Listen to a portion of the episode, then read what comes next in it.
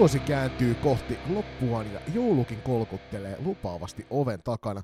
Tämä jakso ei kuitenkaan vielä keskity joulukiireisiin tai siitä nauttimiseen. Sen jakson vuoro on tuossa jouluaattona. Tämä sen sijaan on Loistokästin jakso numero 59, jossa käydään läpi Loistokästin kolmevuotista historiaa ja sen pidemmittä puhetta annetaan äänivuoro myös hostipartnerille eli Julius Mellalle.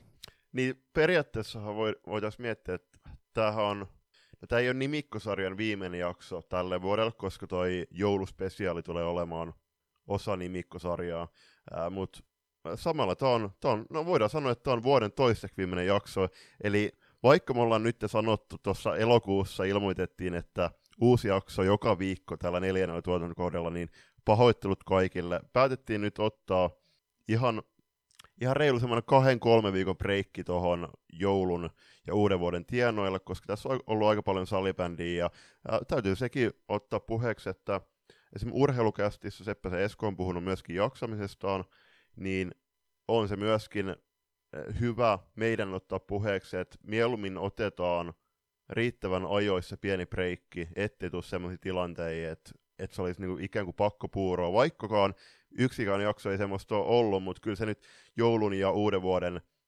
tienoilla, kun on ne pyhät siinä ja nähdään läheisiä, niin se on otollinen aika myöskin unohtaa hetkeksi täysin salibändi. Niin ei Juliokseen tarvitse rahata sinne pohjoiseen sitten noita nauhoituslaitteita mukaan, niin se on tietysti positiivinen asia. Joo, e, ensi viikolla, kun on joulu, niin saatte meiltä joululahjaksi jakson, jossa vieraana itse joulupukki. Jaamme siellä – hiiliä ja lahjoja salibändikentälle tältä vuodelta, ja nyt kun tätä kuuntelet, niin meiltä napsahtelee myöskin sinne Instagramin puolelle, ja ehkä, ehkä myöskin viestipalvelu Xään kysymyksiä, että haluatko laittaa niitä kuuluisia hiiliä tai niitä hienoja lahjoja sitten eri puolelle Suomea. Mä tiedän ainakin, jos otetaan nyt nopeasti käsittelyyn toi, toi tota, eilen pidetty tyttösalibändi Palaverikiertueen toinen etappi, se piti olla kolmas etappi, mutta toinen etappi, niin siellä muun muassa jälleen kerran nousi esille yksi instanssi, joka varmasti tulee saamaan hiiliä, nimittäin Torneo paljon tulospalvelu.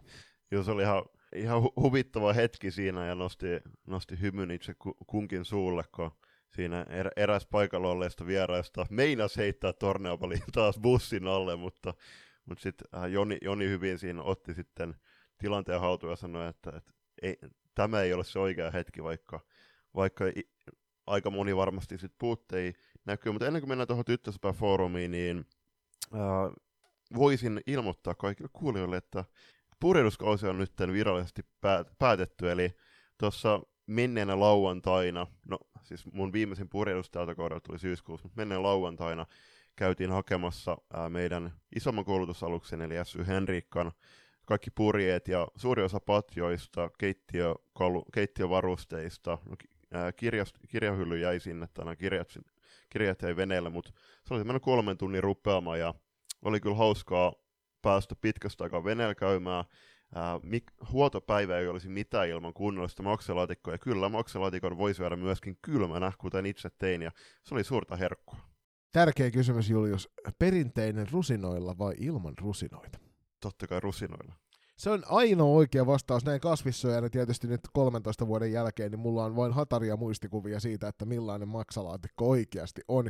Mutta sen voi sanoa, että maksalaatikko rusinoilla on ollut minun lempiruokiani silloin, kun vielä olin sekasyöjä. Mm, kyllä, kyllä. Siis oli, oli erittäin kiva käydä veneellä pitkästä aikaa ja nähdä frendei myöskin aika pitkänkin aj- ajanjakson jälkeen. että et kyllä toi, kun kuitenkin kevästä syksyyn, alkutalveen, no nyt tässä vaiheessa lop, loppusyksyyn tässä, tällä kaudella, niin kuitenkin on niin tiiviisti tekemisissä heidän kanssaan. Totta kai viestitellään välillä ja näin, mutta kuitenkin siis tälläkin kaudella niin salibändi on, on mun omissa papereissa niin noussut niin kuin ykkösharrastukseksi ihan, ja sen takia, että on, on punaisten vastuuvalmentajana ja totta kai tavoittelemme myös ensi kaudelle sitten sitten isoa roolia valmennuksessa, niin se on jotain uhrauksia täytyy tehdä, ja sitten kyllähän ensi kaudella, ensi kesänä itse asiassa äh, tässä menneen viikolla, tai olisiko ollut peräti edellisviikolla, tuli myöskin, julkistettiin, että me haettiin, tai ilmoittauduttiin useammalle lekille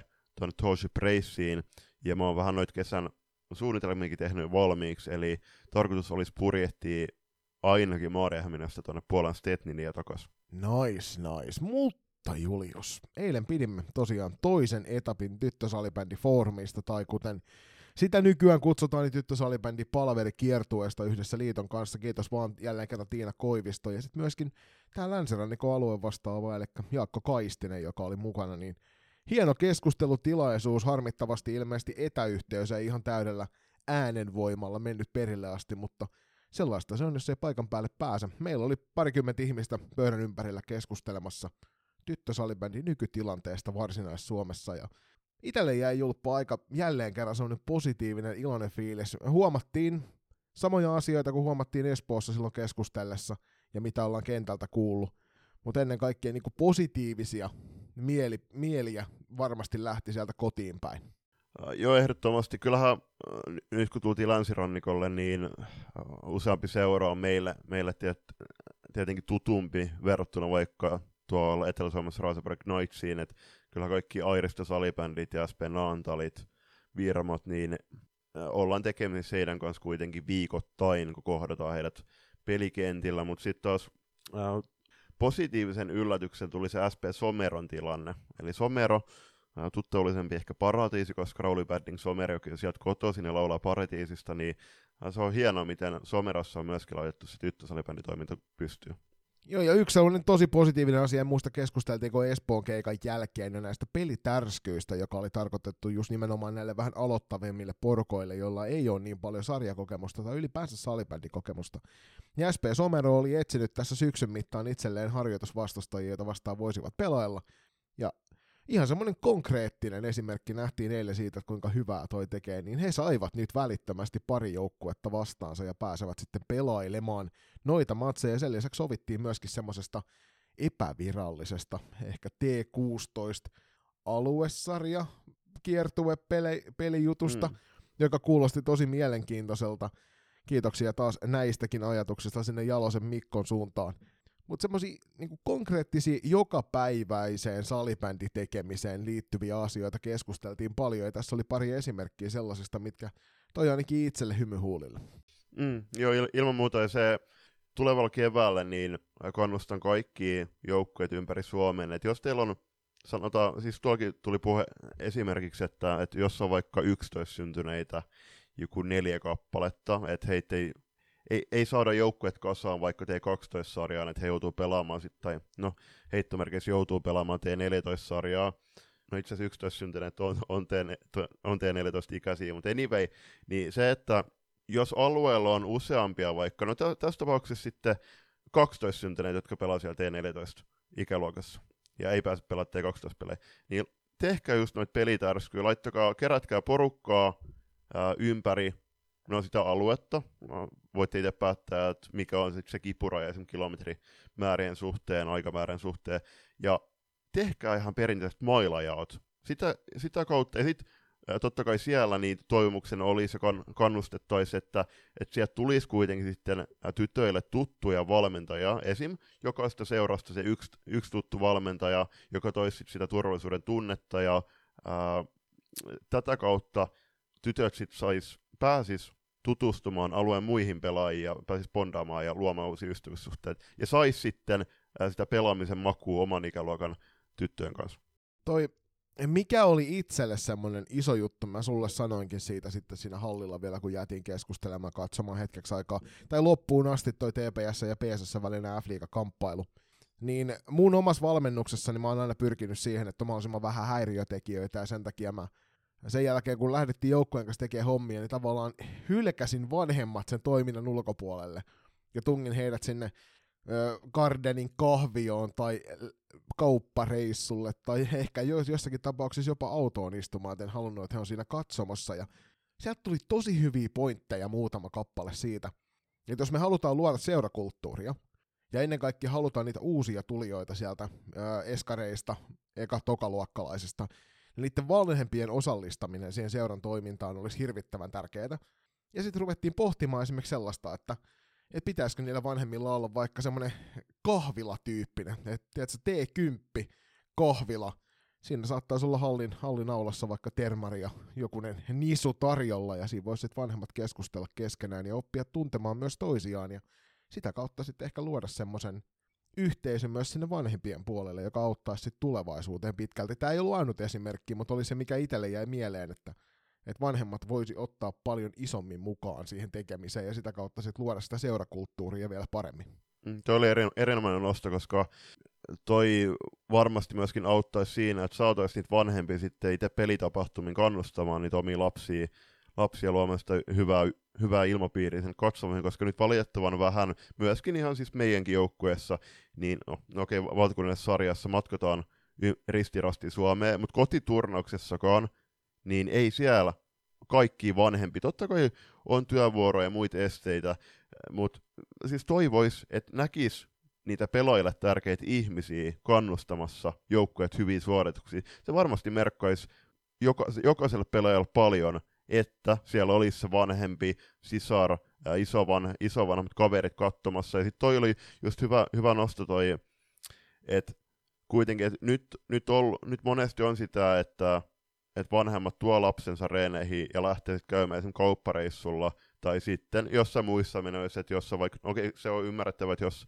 jos perheessä on vaikka useampi lapsi ja sitten pitää roudata toista lasta, lasta eri puolella kaupunkiin sit to, toisen lajin har, harrastuksiin, mutta jos olisi just mahdollisuus jäädä sinne hallille bondaamaan ää, muiden vanhempien kanssa, ää, miet, miettikää just sitä tilannetta, että et jo useammalla on varmasti just työpäivä takana ja lapsen reenit edessä, niin se, että pääsee tutustumaan niihin sen, jou- sen joukkueen muihin vanhempiin, just sen kahvin ja pullan äärellä, ja sit sitä kautta pystyisi myös luomaan niitä kaver- kaveri- ja ystävyyssuhteita, joita on, olla myöskin kuultu loistokästin siinä vapaaehtoisjaksossa, että siellä on just pystytty, luo, pystytty luo, tutustumaan sitten muihin vanhempiin ja sitten on ystävystytty ja ne ystävyyssuhteet on kestänyt yli 10 vuotta, niin tässä on myös se, että et tommosia juttuja tarvittaisiin. Ja esimerkkinä on FPS Turku, niin hän tarjoaa joka viikko, joka toinen viikko isille, joka, viik- joka toinen viikko äiteille ilmaisen salibändin vuoron, missä he pääsee pelaamaan yhdessä, niin tämmöisiä kaivottaisiin lisää.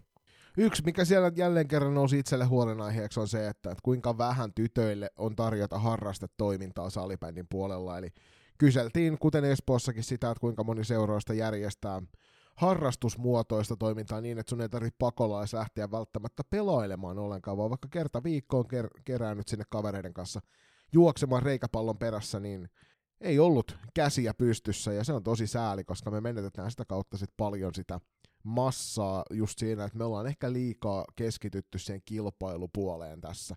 Tämä ei ole hauska vapaa-ajan harrastus, vaan tämä on sitten varsinkin kun mennään tuonne isompiin ikäluokkiin, niin rupeaa olemaan aika sitä hampaat irvessä mailaa puristain kentällä pallon perässä. Vaikka se kivaa onkin se kilpailu. Mutta itselle ainakin niin kuin jälleen kerran nousi vähän huoli siitä, että mitä me tehdään väärin, kun meillä ei ole niitä hupiharrastajia lajin parissa ollenkaan. Joo, hy- hyvän esimerkkin on on poikien puolella. Totta kai sitä massaa on enemmän, mutta itse perustin 15-vuotiaan kavereiden kanssa, olin, taisi olla 15 ja silloin täyttänyt, niin ensimmäisen hallisarjaporukan, toinen tuli perustettu sitten 2012, eli siis mä olin silloin joku 18-vuotias, niin se, että et silloin saatiin aika helpostikin kaverei kasaan, uh, käytiin pelaamassa yksi-kaksi kertaa viikossa jossain pienessä salissa. Tähänkin tämäkin on hyvä, huom- hyvä pointti, että ei todellakaan ole tarve mitään kupittaan palloiluhallin kaltaisia fasiliteetteja tarjota heti joukkueelle, vaan esimerkkinä on, no okei, okay, FPS loisto. Mä muistan, että pari, kaksi-kolme vuotta sitten ää, tuli nähty joku urheiluruudun haastattelu, niin siinä Matti Pienihäkkä, mä muistan, mä muistan mikä koulu se oli, mutta siellä oli... Ää, Pääskyvuoren. Pääskyvuoren koulu, joo, Turussa, niin todella pieni sali, missä pelaajille todella hyvä tempo ja se, että siellä on paljon pelaajia paikalla, niin kertoo myöskin sen, että kyllä se on mielekäs ympäristö reenata. Mut iso kiitos jälleen kerran paikalla olijoille, ja nyt kun on turkulaiset ja muut varsinaissuomalaiset kiitelty, niin heitetään vähän sitten varjoa tonne Nääsvillen suunnille. Tampereelle oli tarkoitus edellisenä päivänä pitää tuo samanlainen tapahtuma, ja sinne oli ilmoittautunut sen verran vähän ihmisiä, että emme voineet lähteä sitä pitämään, ja näin ollen siirsimme tonne tammikuulle sen. Ja se mikä oli sitten hauska kuulla jälkikäteen oli, että moni ei ollut edes tietoinen siitä, että siihen pitää ilmoittautua. Eli nyt kun siellä tammikuulla se Tampereen tapahtuma on, niin käykää katsomassa se linkki, me heitetään se myöskin meidän somessa jakoon vielä. Niin käykää katsomassa se linkki ja ilmoittakaa itsenne sieltä Suomisportin kautta, että me tiedetään, että teitä on paikan päällä. Koska jos me ei tiedetä, niin ei me tulla. Nyt oli tosiaan sellainen tilanne, että useampikin ihminen ilmoitti, että kyllä mä olin tulossa, mutta listalla ei nimeä ollut. Joo, kannattaa, laittakaa ne ilmoittautumiset kuntoon ja ei muuta kuin nähdään Tampereella. Hei, kuul- kuulijat tuli, on tullut hyvin kuulekysymyksiä tähän jaksoon, kiitoksia kaikille.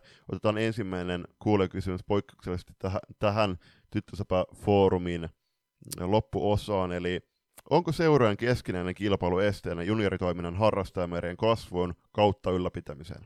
Mä koen, että niin kauan kuin seurojen keskusteluvälit on kunnossa ja niin kuin meilläkin Turussa selkeästi on jakautuneet seur- nämä nyt tällä hetkellä tyttösäpässä vaikuttavat kolme isompaa seuraa, niin omille alueilleen, niin mä en koe sitä ongelman. Mutta mä voin hyvin kuvitella, että mikäli näitä tällaisia aluejakoja ei esimerkiksi ole tehty, ja jatkuvasti haetaan sieltä samoista paikoista niitä harrastajia, ja sitten se saattaisi hyvinkin olla ongelma. Et mä väitän, että et keskustelemalla toi ongelma ratkaistaan helposti, ja sitten kun käy niin, että siellä on niitä vuodesta 1995 asti pidettyjä kiistoja jonkun toisen seuran kanssa, niin sitten monesti voi käydä sillä tavalla, että ei tule toimimaan toi yhteistyö, ja sitten se on kyllä iso este tolle harrastajamäärän kasvulle, koska sitten sä sahaat kaverin oksaa samalla, kun se sahaa sun oksaa. Samoja ajatuksia samoilla linjoilla, ja tähän on hyvä ohjenuora nyt, että kaikki seuroissa vaikuttavat salibänditoimijat, niin ottakaa ne laput pois silmiltä ja nähkää myöskin metsää puilta. Eli, eli to, tos, siis toi on, niinku, kyllähän niinku noitkin esimerkkejä on, on nähty, missä, missä selkeästi liian nuorena tai liian nuoria pelaajia lähdetään havittelemaan toisesta seurasta joitain etuja tarjoten, että jo, että täällä on parempi, parempi harjoituskulttuuri ja näin. Vaikka sen pitäisi olla sillä, vaikka, vaikka sen pitäisi olla silleen, että ne pelaajat itse sitten mahd- päättää vanhempien kanssa, mihin joukkueeseen siirtyvät. Jos siirtyvät kesken vaikka junioriurien, ei se pidä olla silleen, että, että sieltä lähdetään soittelemaan tai lä- lähetetään tekstiviestejä pela- nuorille pelaajillekin jopa, että joo, että tuuks pelaamaan ensi tänne. Että kyllä tässä esimerkiksi Turun kokoinen alue, niin täällä on siis, niin kuin Joni sanoi, sanoi tuossa äsken, niin kolme isoa seuraa, niin kyllä jokaiselle riittää niitä pelaajia, jos vaan ma- maltetaan myöskin keskittyä siihen oman, oman toimintaansa, eikä sohita sitä toista ampparipäsää. Niin, ja niin kuin tuossa sanoin eilen eräälle seuratoimijalle, kun tota, puhuin, puhuttiin kilpailutilanteesta, seurojen välillä, niin ei voida puhua kilpailusta, jos vain yksi seura on kilpailussa mukana. Eli mikäli esimerkiksi niitä eskaria koulukiertueita teidän alueella tekee vain yksi seura, ja sinun oma seurasi ei sitä tee, niin ethän sä ole kilpailussa ollenkaan mukana. Silloin sä vaan laitat kädet ristiin joka viikko ja toivot, että jostain ilmestyy uutta väkeä. Ja nykymaailmassa se ei toimi sillä tavalla, koska noita lapsia ja nuoria revitään aika moneen eri suuntaan, eli kiinnittäkää huomiota myös siihen, että mitä tehdään siellä ruohonjuuritasolla.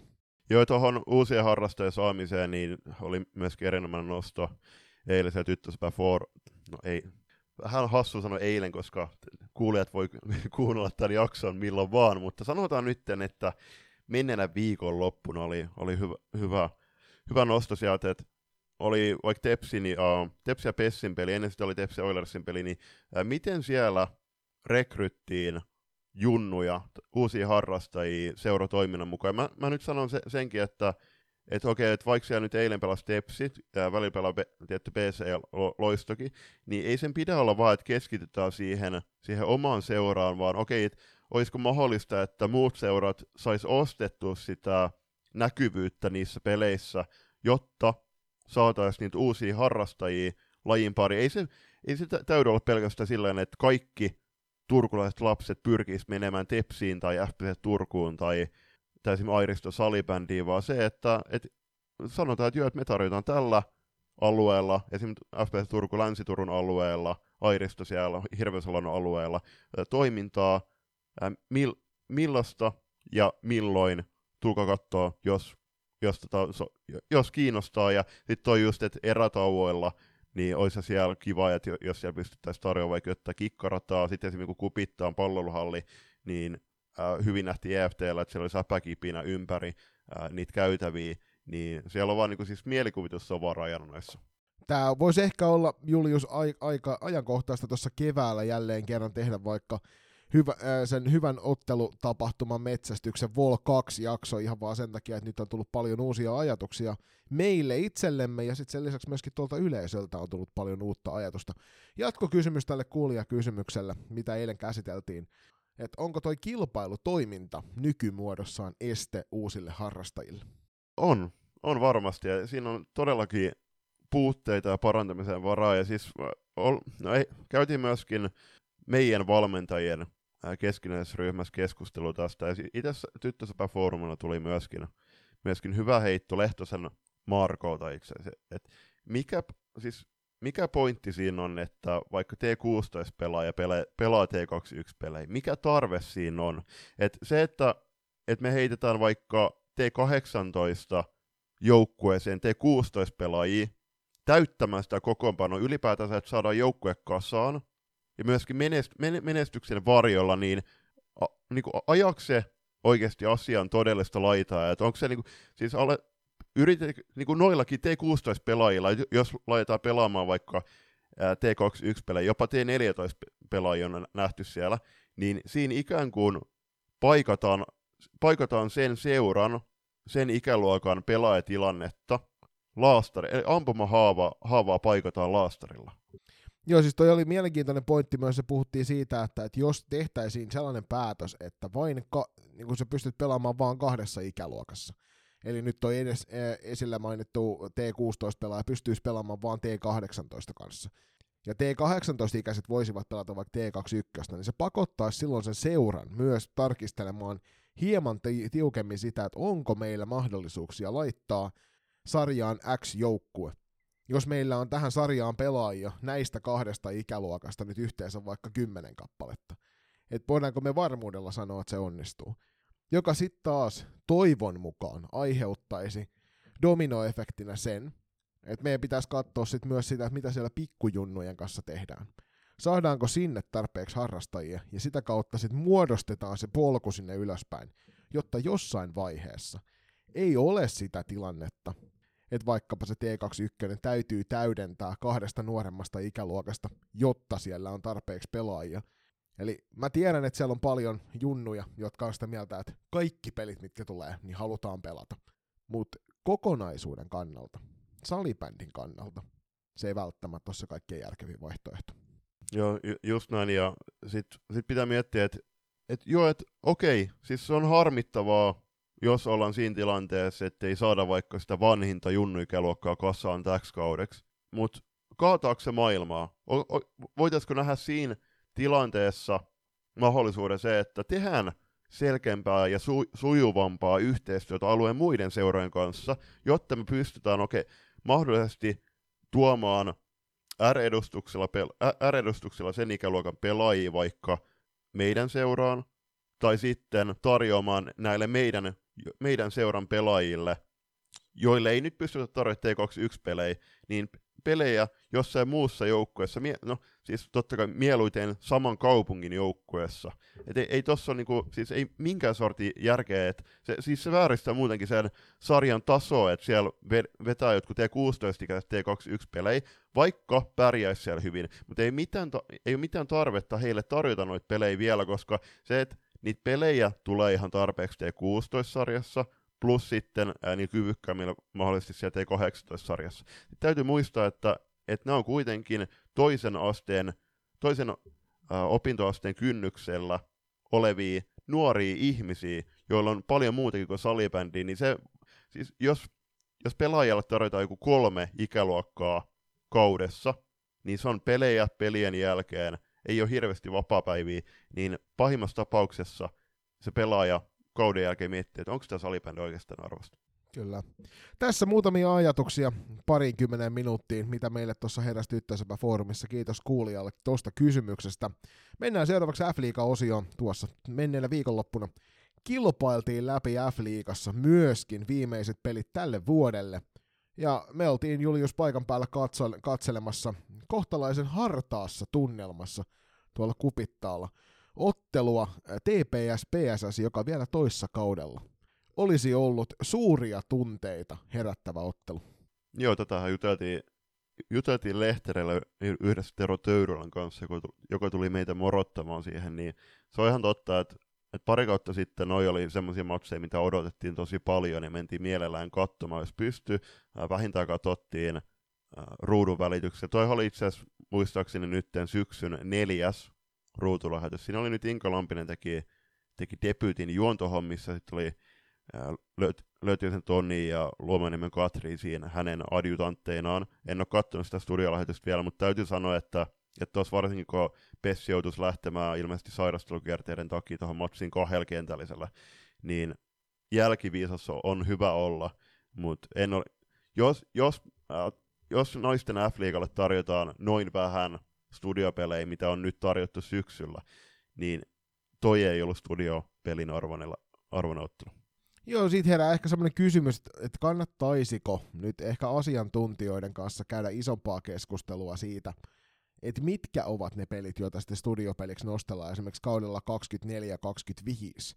Koska mehän oltaisiin voitu sanoa jo ennen kauden alkua, että tuo ottelu ei ole yksi sellaisista, joihin välttämättä raahaisin sitten niin kuin ton ruudun tuotannon paikan päälle tekemään siitä peliä. Kaikella kunnioituksella PSS vastaan, mutta he ovat vähän niin kuin pudonneet veneestä tässä kohtaa. Eivät kuulu niihin sarjan suurimpiin, suurimpiin suosikkeihin, ja sen takia mä väitän, että sieltä olisi löytynyt parempiakin kupittaan pelejä kuin tuo nimenomainen kamppailu. Juurikin näin. Itse matsissa oli, no F-liigan tulospalvelun mukaan siellä oli 109 katsojaa. En ihan allekirjoita, että siellä olisi ollut niin paljon. Olisiko pitänyt tehdä Henri Pitkäset ja ottaa laskea nyt pääluku sieltä toiselta puolelta? niin, kyllä mä sanon, että aika lähellä saattaa hyvin olla, mutta todella vähän väkeä oli lehtereillä. Joo, joo ja siis ylipäätänsä että F-liigan syyskauden päätöskierros, missä pelattiin viisi muu- tai neljä muutakin ottelua, niin siellä oli, no muistaakseni SP Proon, Proon klassikin matsissa oli joku 130 katsoja tai jotain, jotain vastaavaa, mutta se, et siellä oli niin kuin eniten, mutta esimerkiksi joku velho, velhojen matsi SSR vastaan olisiko ollut 87, niin onhan nämä yleisömäärät ihan naurettavia. Tässäkin siis, että miettii, että et Tepsikin on, on kuitenkin kaksinke- kaksinkertainen Suomen mestari, kaksi peräkkäis Suomen mestaruut viime kausilta ja selkeä suosikki myöskin tähän kauteen. He on kokenut kuitenkin kaksi tappioa tähän kauteen, joka on todella harvinaista peilata viime kauteen.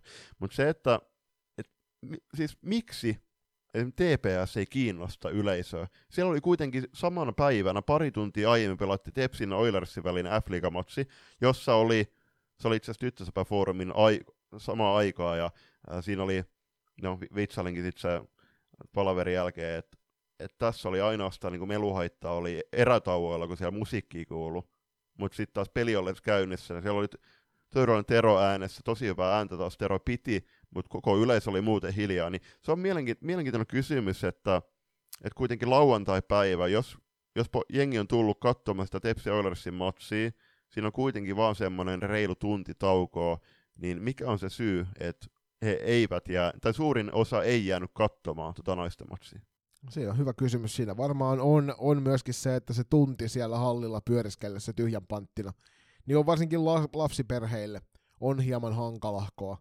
Eli mä väittäisin, että siihen kun keksittäisiin tällaisiin peleihin, niin siihen välille jotain yhteistä tekemistä seuran kesken, seuran jäsenten kesken, niin se voisi hyvinkin toimia semmoisena kokonaisuutena, että sinne jäätäisiin paikan päälle.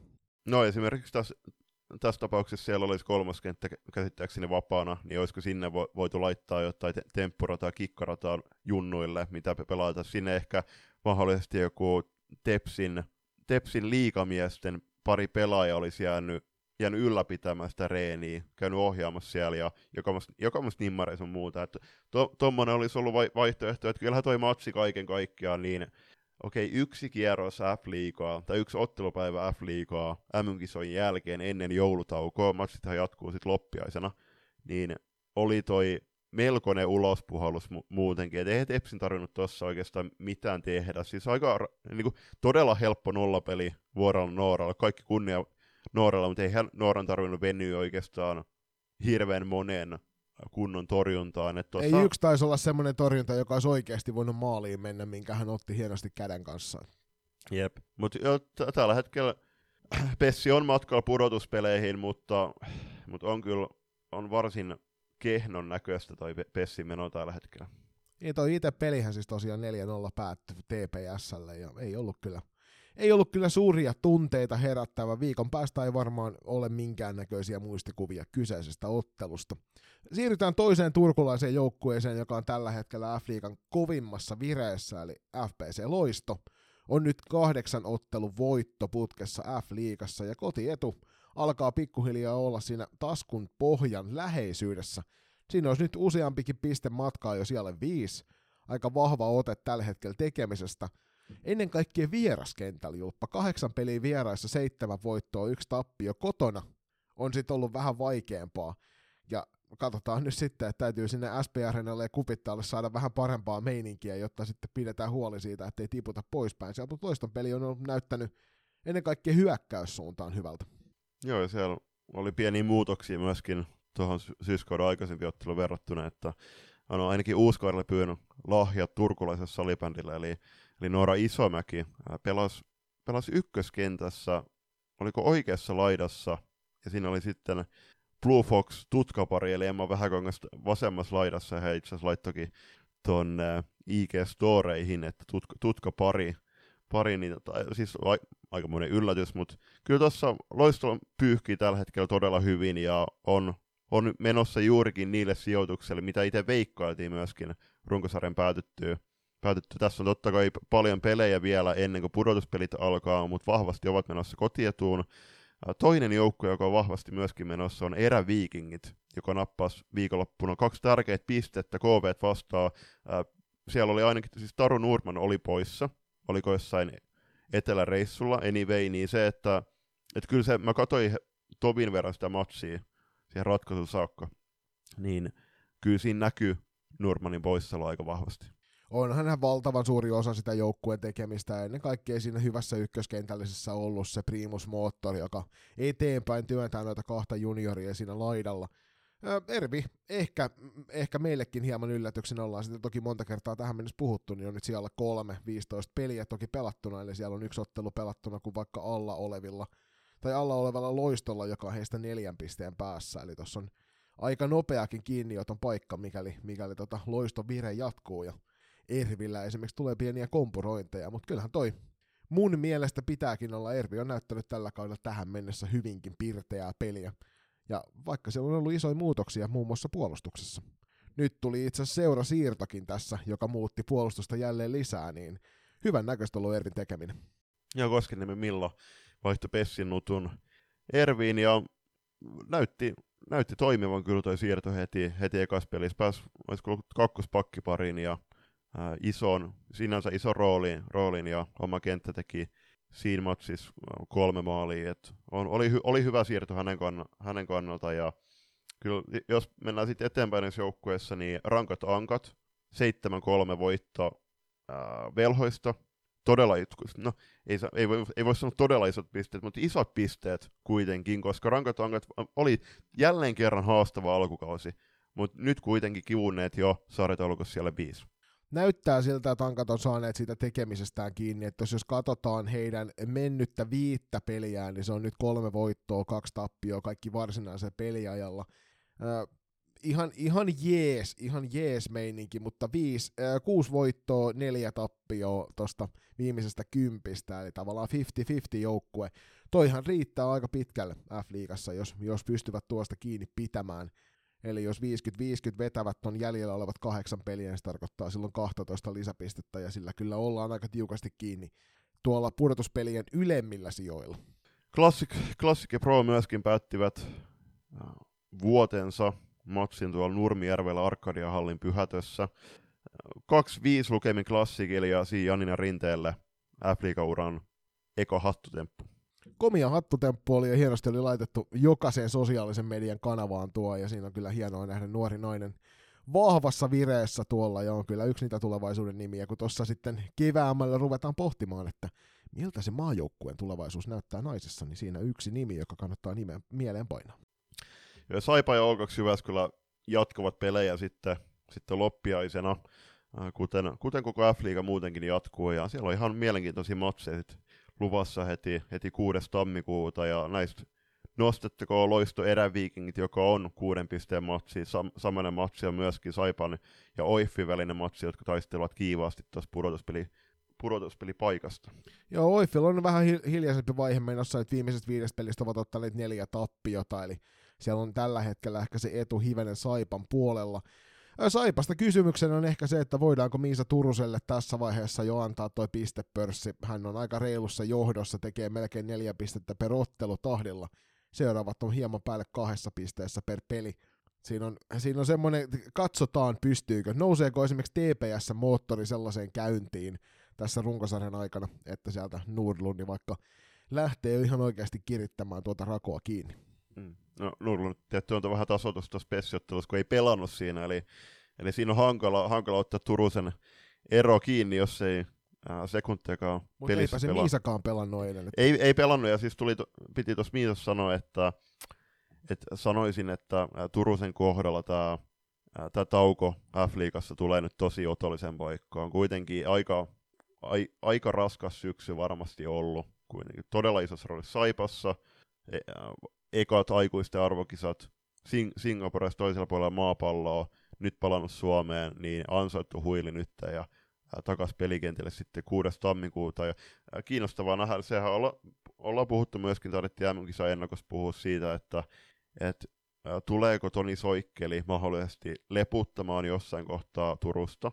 Hankala on kuitenkin sitä kovin syömähammasta oikeasti siirtää sivuun.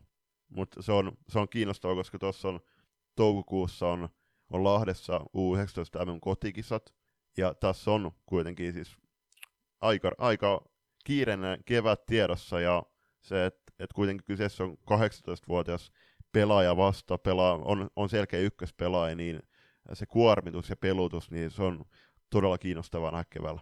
Kyllä, ehdottomasti näin. Siirrytään tuohon toiseen pääsarjan, eli naisten divariin, ja sieltä ensimmäisenä uutisluontoinen ilmoitus. Northern Starsin naisten edustusjoukkue oli eilen liike, tai tuossa menneenä viikonloppuna liikenneonnettomuudessa. Siellä bussi oli ajanut tai suistunut tieltä lauantai-iltana, kun he oli lähteneet, lähteneet tuolta SP Nivalaa vastaan pelatusta ottelusta kohti uutta Kaarle pyytä, mutta toi ottelu jouduttiin nyt sitten Blue Foxia vastaan siirtämään hamaan tulevaisuuteen tuon onnettomuuden vuoksi. Ilmeisesti yksi pelaaja loukkaantui ja hän joutui menemään sairaalaan tutkimuksiin varten. Aika pitkän aikaa kesti, että Northern Stars saatiin kokonaisuudessaan bussista ulos. Eli ilmeisesti sen verran hankalassa asennossa oli, että ovien kautta ei pystytty lähtemään, vaan ikkunasta lähdettiin. Ennen kaikkea se kaikkein tärkein asia tässä on se, että kukaan ei vakavasti loukkaantunut. Ja Northern Stars selvisi tästä todella vaarallisesta tilanteesta nyt äh, semmoisella helpotuksen huokauksella varmasti. Joo, säikähdyksen selvittiin ja niin kuin, laitettiin myöskin meidän ig niin siis kyllähän urheilujoukkueet reissaa ympäri Suomen ihan mielettömiä kilometrimääriä kauden aikana. Totta kai nämä faktorit ja rankatankat, ne on asia, asia erikseen, mitä tulee kilometrien määrässä, mutta onneksi näitä uutisia ollaan jouduttu lukemaan todella vähän, ja tässä, tässä tapauksessa niin e, erittäin tsempit Norsille, Norsille tässä, tässä vaiheessa totta kai siis salibändi on ihan toissijasta. Pääasiat joukkueen kondiksessa ja loistokas toivottaa jokaiselle joukkueelle turvallisia kilometrejä myöskin kevätkaudella. Divarissa, jos katsotaan, miten toi homma siellä sujuu, niin jokerit ovat edelleenkin sarjan kärjessä vakuuttava meno 11 ottelun jälkeen. Vain yksi piste menetys, eli jatkoaika voitto tuli Virmosta silloin tuossa oliko se nyt marraskuun lopulla, ja se on se ainut hetki, kun heiltä on joku pisteen ryövänyt, muuten ovat menneet voitosta voittoon. Virmo siellä sijalla kaksi on jo sen verran jäänyt taakse, eli että voivat varmasti tuosta sarjan ykköspaikasta luovuttaa toiveet. Pirkat on vaikean alkukauden jälkeen noussut siellä kolme, on nyt kahden pisteen päässä Virmosta, molemmilla kymmenen ottelua pelattu. Tämän alkukauden yllättäen Helsinki United 11 pelin jälkeen 17 pisteessä, New Stars viidentenä, ja Haukiputaan heitto kuudennella sijalla. Norssi siellä on seitsemän, Remix Casino, äh, yhdeksänten Blue Fox seitsemäs pisteessä ja kymmenenten SP Nivala, jotka sai Remixi vastaan tuon yhden pisteen hankittua. Äh, mielenkiintoinen ja tärkeä, tärkeä kevätkausi tulos jokaiselle joukkueella. Äh, erityisesti Blue Foxilla tuossa vaiheessa niin on, on kuitenkin sauma tuot putoamiskarsinnoista vielä ka- kammentaa itsensä kuiville. Sanahan mitä kevätkausi tuo tullessa. Niin, noin putoamiskarsinnat on siinä mielessä mielenkiintoiset, että, että mä kävin sitä katselemassa tuossa vielä ennen tätä lähetyksen alkua, ja ehkä suhteettoman vaikeaksi on tehty nyt toi nouseminen ja tippuminen tästä sarjasta, mutta tällaista se joskus on. Eli siellä kuitenkin sijo- sijoilta 7-10 olevat joukkueet niin joutuvat kaikki noihin pudotuspeli- tai pudotuskarsintoihin jollain asteella. Ja tulee ole tosi mielenkiintoinen. Mutta se, mikä voidaan nyt jo lähestulkoon varmuudella sanoa, niin SP Nivala on lähdössä sinne karsintapaikalle sieltä 10, koska tällä hetkellä heillä on se yksi piste eroa sijaan yhdeksän on kuusi pistettä ja sinne ensimmäiselle kierrokselle noissa jatkokarsinoissa, niin sinne on nyt matkaa jo yhdeksän pistettä ja se on kyllä Nivalalle aivan liian kaukana. No, jos sä kerät 0,1 pistettä per peli äh, syyskaudelta, niin aika, aika roimasti täytyy sitä 90 pistettä. ottelua, kun pelaat tuossa keväällä, niin ehdit sama kiinni. Ju- juuri näin. Hei, tota, Divari jatkuu kuudes tammikuuta, eli loppiaisena Hahen ja SP Nivalan välisellä matsilla, ja myöskin seitsemäs ensimmäistä pelataan sitten sunnuntain pari matsia, eli Nivala Pirkat ja Remix Nysse. Näin on, pääsarjat käsitelty, ja me otetaan pieni tauko, ja toisessa herässä käydään läpi Loistokästin kolmevuotista matkaa, ja nostellaan sieltä muun muassa top kolme mokat esille. Haluatko olla mukana tukemassa Loistokästin matkaa sählyviidekossa? Siihen löytyy monia eri tapoja, aina kuukausilahjoituksista paitoihin. Jos siis tilanteesi sallii, niin olisimme kiitollisia kaikesta avusta, jonka teiltä saamme. Upeat hupparit, kollegit ja teepaidat löydät osoitteesta kauppa.kloffa.fi kautta loistokäästä. Jos puolestaan haluat ryhtyä kuukausilahjoittajaksi, se onnistuu Patreonin puolella. www.patreon.com kautta loistokääst tarjoaa eri tasoja, josta löytyy jokaiselle varmasti se sopiva. Ja mikäli haluat yhteistyöhön meidän kanssamme, on ääniaaloilla aina tilaa lisäkumppaneille. Laita sähköpostia osoitteeseen palaute at ja jutellaan lisää. Kiitos. Ja nyt takaisin ohjelman pariin. Toinen erä on tällä kertaa pyhitetty täysin loistokästin kolmivuotis taipaleelle, mitä nyt on itse asiassa reilu kolme vuotta mennyt. Eli 13. joulukuuta täytettiin kolme vuotta, eli ollaan nyt taaperoviessa.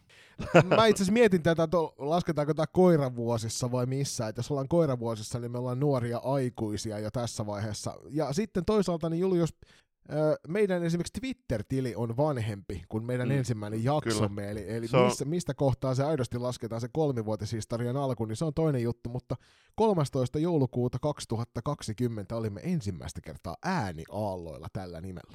Se oli erittäin hieno ja pitkä päivä Täytyy, täytyy se sanoa, se oli kahdeksan se, se voi kertoa kestä. niin, just nimenomaan kerrottiin eilenkin, niin anna palaa nyt, kerro faktat kaikille kansalle, että hekin tietävät.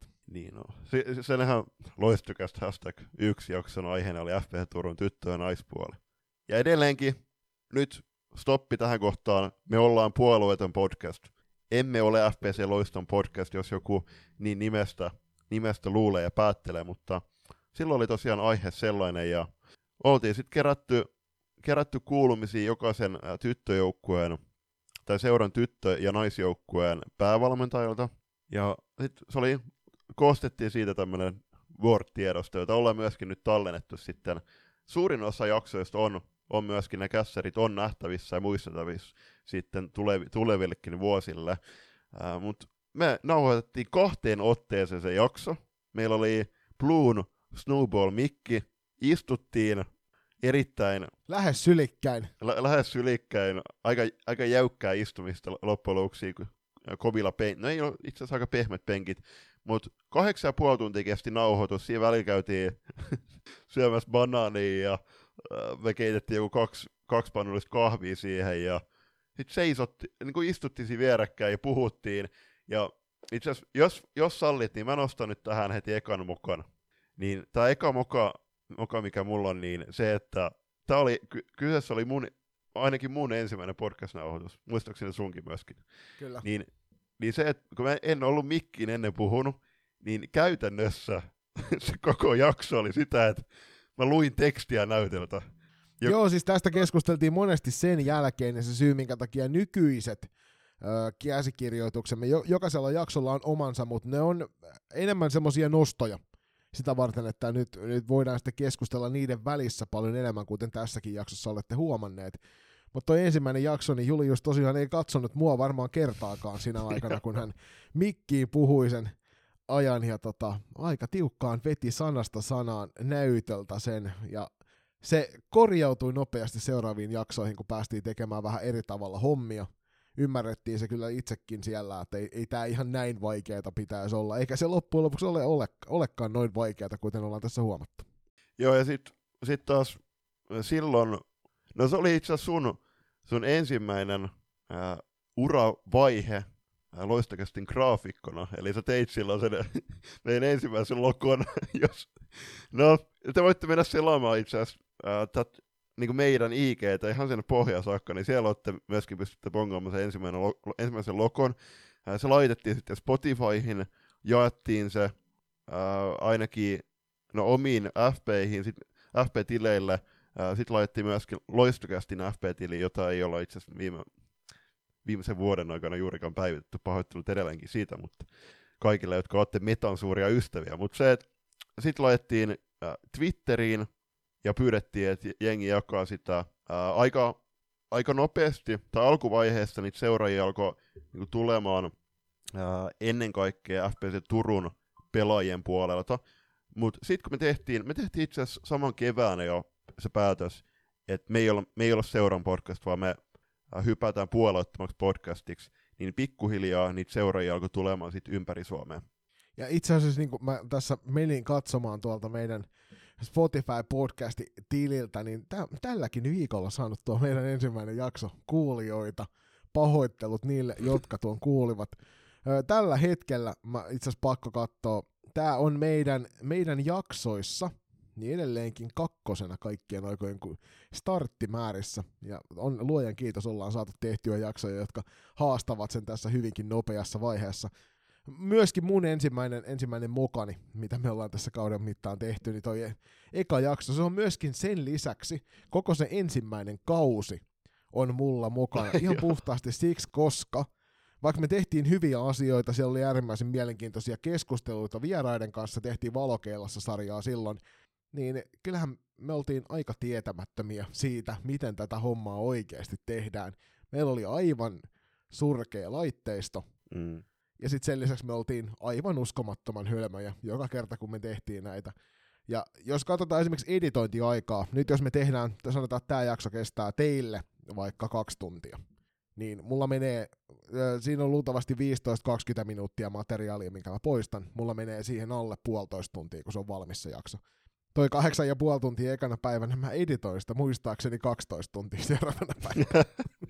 ja se on, se on rak- rakkaudesta lajiin. Jotkut, jotkut vois voisi väittää tai kysyä, että, että, mitä ihmettä te, tai miten ihmeessä te jaksatte, mutta se aika nopeasti niin sen jakson jälkeen, kun otettiin, siis tässäkin on niin kuin hauska fakta, että, että se seuraava jakson piti käsitellä FP Turun poika- ja miespuolta, mutta ne pyynnöt kaiku kuurolle korville, jo, joiden myötä me päätettiin, että tuo puolueeton podcast aika lailla. Okei, siinä Sanotaan oli... ehkä, että vedettiin jonkinasteen hernen enää, kun ei saatukaan minkäännäköistä vastakaikoa asialle. Oltiin silleen, että F this. Kyllä.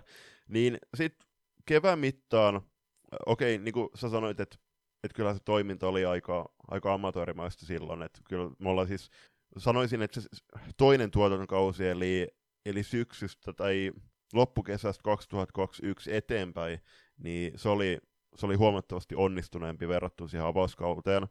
avauskauteen et ei niitä niit jaksoja itse asiassa, välillä tulee kuunneltua jotain valokeilassa äh, jakso ihan, ihan niin kuin nostalgi soinnin kannalta, että täytyy nostaa sieltä erikseen esiin Tuuli ja Lahden kanssa tehty haastattelu. Se oli erittäin kiva kokemus. Tuuli on todella sosiaalinen tyyppi, tykkää puhua. Ja myös Sini Niinikosken kanssa tehty jakso, koska se oli äärimmä... siinä oli valtava vastakkainasettelu, kun ne tehtiin perättäin. Joo, ehdottomasti niin. No siis mukavia, mukavia juttuja on siltä avauskaudelta ja se, että niin kuin hyvänä esimerkkinä, että, että kun me alo- aloitettiin, niin se meidän niin kuin graafinen ilmekki, ilmekki, niin onhan se ihan eri taso tällä hetkellä.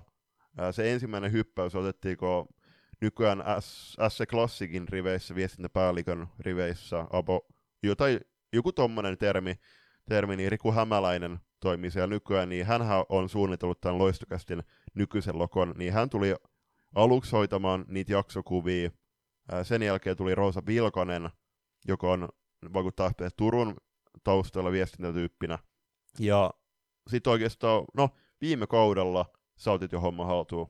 Joo. Joo, siis Roosa, Roosa silloin varoitteli, että nyt on sen verran paljon projekteja, ettei välttämättä ehdi joka jaksoa enää tekemään. Ja itsellä rupesi olemaan siinä vaiheessa sitten jo aika hyvää kokemusta Illustraattorin ja Photoshopin käytöstä, ja sitten mä olisin, että no ei se mitään, mä voin napata tämän, ja te olette huomannut se varmasti, että kun se ajatus laukkaa, niin sitten tulee vähän erilaista jaksokuvaa teillekin näkyville ja somekuvaa sen kautta. Mutta joo, iso kiitos Rikulle ja Roosalle siitä, että saattoivat meidät alkuun tällä taipaleella, koska kyllähän ilman tota ammattimaiselta näyttävää logoa, niin olisi voinut tulla aika paljon ongelmia jo matkan varrella. Ja sitä on ollut kiva katsella tässä nyt menneet kaksi ja puoli vuotta, mitä se on ollut olemassa. Et se myöskin silloin hyvin nopeassa aikataulussa saatiin jo ensimmäisiin T-paitoihin ja sitä kautta kollareihin ja sitten myöskin huppareihin, joka Juliuksella tälläkin hetkellä on tässä päällä, kun tätä nauhoitellaan, niin, niin iso juttu oli silloin, kun saatiin toi logo aikaan. Mulla on tota, toinen moka, jonka haluan nostaa. Tämäkin liittyy laitteistoon kyllä. Ja ne on just nimenomaan sen takia, koska mä olen se, joka kuuntelee sen raakaversion. Niin meillä oli Laura Pakarinen vierailulla. Ja tätähän te ette ole kuulleet, arvaat kuulijat. Ja se syy on hyvin yksinkertainen. Me nauhoitettiin ennen tätä nykyistä Google Meetin kautta tehtävää nauhoitustyötä vieraiden kerran. Niin nauhoitettiin Discord-potin avulla. Ja tuona kohtalokkaana päivänä yhteys Sveitsin maalle oli todella heikko. Meille kuulosti siltä, että homma meni ok. Tiedosto kun tuli perille, niin se oli semmoinen, että siinä noin viisi sekuntia kuulit kunnolla ja sen tuli katkoja. Ja näin ollen tuo hyvä haastattelu, mikä Lauran kanssa tehtiin, niin jäi teiltä täysin kuulematta ja valtaosin myös meiltä muuta kuin siinä live-tilanteessa. Joo, siis se oli, se oli kaiken kaikkiaan kuitenkin hyvä haastattelu. Ensimmäinen, itse asiassa, oliko Jenno kesällä haastattelu ennen tota? Oli. Joo, no anyway, mutta kuitenkin siis oli kiva kuunnella, kuunnella Lauran pelaamisesta Sveitsissä silloin, ja, ja olisi ollut kiva saada myöskin se teille kuunneltavaksi, mutta mut ainakin yksi juttu, mitä me saatiin sit Lauran avulla sieltä Sveitsistä, niin Laura, Laura kävi hänen, hänen poikoista Oliver Bexbakkon kanssa ottamassa noita todella tyylikkäitä hupparikuvia siellä Sveitsin alpeilla, ää, jotka on pyörinyt tälläkin hetkellä vieläkin meidän, meidän somekanavissa, niin suuri kiitos siitä Lauralle ja Oliverille. Joo, se oli kyllä, täytyy sanoa, että ehkä niinku kauneimmat mainoskuvat, mitä Mertsille voisi kuvitella, ne oli just nimenomaan tossa. Samoin kuin sitten tietysti myöskin tonne Pakarisen Ronia ja hänen pikkuveljensä suuntaan isot kiitokset siitä, että saatiin ne ensimmäiset mertsit heidän kauttaan näkyville, koska kyllähän jos me oltaisiin Julius itse man, mannekiineina toimittu näiden paitojen kanssa, niin kukaan ei olisi niitä ostanut. Todennäköisesti näin. Äh, Mutta tuohon lokojuttuun muutenkin, niin onhan se, onhan se mairittelevaa ja herättää ylpeyden tunnetta, että, että meidän podcastin logo on tälläkin hetkellä äh, useamman junnujoukkueen, mutta myöskin aikuisjoukkueen pelipaidoissa – että niin FP Factory suomi kuin Nurmo Jymyn naisten kakkosdivarijengin paidassa näkyy loistokasti lokaisto useampi junnu eli FP Factory, SSR, Nipagos, SP Vaasa ja Oifi Pessi. Pessi. Ja sen lisäksi se näkyy myöskin yhden maalivahdin kypärässä, joka tuolla SM-sarjassa pelailee. Joo, Joo, niin kyllä. Ja itse Koska me, meidän joukkueessa pelaava Lammela Julialla on, on siinä kypärässä on. loistokästi logo keskellä komeasti otsa kyllä hei kaikki Junnu-veskarit, joilla on tällä hetkellä loistokasti logo, niin saatte laittaa sen kypärän, jos haluatte. Sen lisäksi muistutuksen, että no, tulla junnu muistuttaa vielä, mutta T16 SM-sarja jatkuu 14. tammikuuta Turussa ja Divari Kokkolassa. Siellä on myöskin niitä tarroja saatavilla, jos, jos haluatte. mut, ja, se, ja sitten myöskin Tinno Siljamäki, joka on ollut alusta lähtien ää, to, niin kuin meidän kummikuuntelijoita, niin onhan se to, todella hieno juttu, että Uppsala MM-kisoissa silloin, olisiko ollut Haiman ja USA välisessä matsissa, kun Tinna oli siinä pen- penkillä, ei pelannut siinä matsissa, niin hänellä oli meidän sininen huppari päällä, sen lisäksi hän oli siinä joukkuekuvassa meidän huppari päällä, ja nyt kun hän pelaa FPC Remixi-riveissä Divaria, niin hänen paidan, Veskarin paidan keskellä on painettu meidän logo. Mut ei, ei, Tinnalle siitä. Kyllä, ei, ei, sen, ei sen enempää meidän lokosta, ei nosteta nyt omaa häntämme, mutta sitten mun toinen Muuta kuin tehdään vaan tämä toinen, toinen erä tässä kokonaan oman hännän nostamista. Kyllä. Toinen muka mulla on, no siis ne on oikeastaan muutama haastattelu, mitä, mitä mä oon tehnyt pääkallon kanssa. Eli esimerkiksi Myykippilä haastattelu Uppsala finaalin jälkeen. Se oli huono suoritus multa, eli, ja se oli muutenkin, se oli vaikea paikka totta kai, hävitä finaalin jälkeen, ei hirveästi kokemus noissa tilanteissa, huonoja kysymyksiä, ja ei, se, siis huonoihin Perinteinen, miltä nyt tuntuu? Kyllä niin, huono, huonoihin kysymyksiin voi ja saa antaa myöskin niinku, aika tyhjentäviä tai niin kuin todella lyhyitä vastauksia. Sen lisäksi äh, mun, mun ensimmäinen haast- haastattelu, pääkallon Laura Rantaisen haastattelu, niin sekin oli sillä, että, että mä laitan kysymykset Lauralle ja mä oikeastaan niin kuin ympäsin sen kokonaisuudessaan ihan lyhyellä ingressillä, vaikka nämä kysymy- ky- kysymykset olisi voinut alustaa ja luoda siitä keskustelun omaisempaa, mutta noi on, äh, noista ollaan opittu paljon. Joo, kyllä se oli, se oli vaikea keissi kokonaisuudessaan se pääkallon, pääkallon kanssa tehty yhteistyö siinä suhteessa, että, että vaikka molemmat rakastetaan kirjoittaa, niin tollaisessa muodossa ei oltu näitä kirjoitushommia tehty aikaisemmin, ja Julius oli siinä nopeammin kuin kalavedessä kuin minä, ja se oli kyllä niin kuin jättänyt semmoisen positiivisen kaipuun hyvään kirjalliseen tekemiseen tuo, tuo se Uppsala-reissu. Tota, mulle ei ole enempää mokia. Mä koen, että, että noikin virheet, mitä on tehty noissa haastatteluissa, ja niitä on hyvät ihmiset myöskin näillä linjoilla, mitä olette kuulleet, niin tehty paljon. Viimeisimmässä haastattelussa jätimme teille jopa kuultavaksi niitä virheitä, mitä teimme tuon jakson aikana. Pyrimme tässä ottamaan vähän innoitusta tuolta Kimanttia podcastista, että jatkossa myös niitä meidän virheitä pääsette kuulemaan enemmän, koska sehän on se, mitä me tehdään enemmän kuin asioita oikein. Mm, kyllä.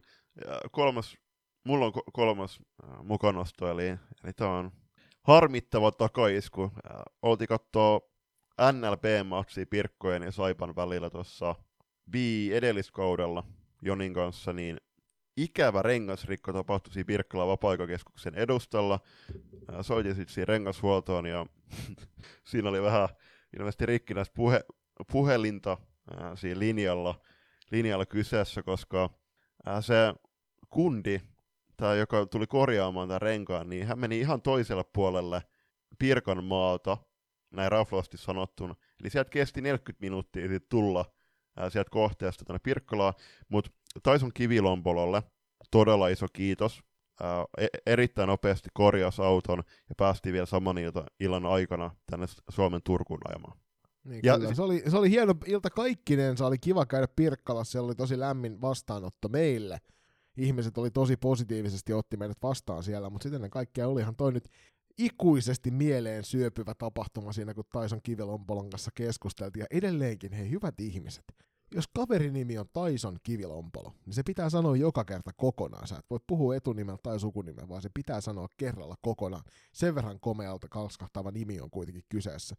Niin se oli, se oli kyllä kaikkinensa hieno ilta, vaikka se olikin vähän ehkä negatiivissävytteinen, kun saavuimme sinne. Joo, jo ikävästi kanttiin sun rengas ja puhkesi aika nopeasti siinä.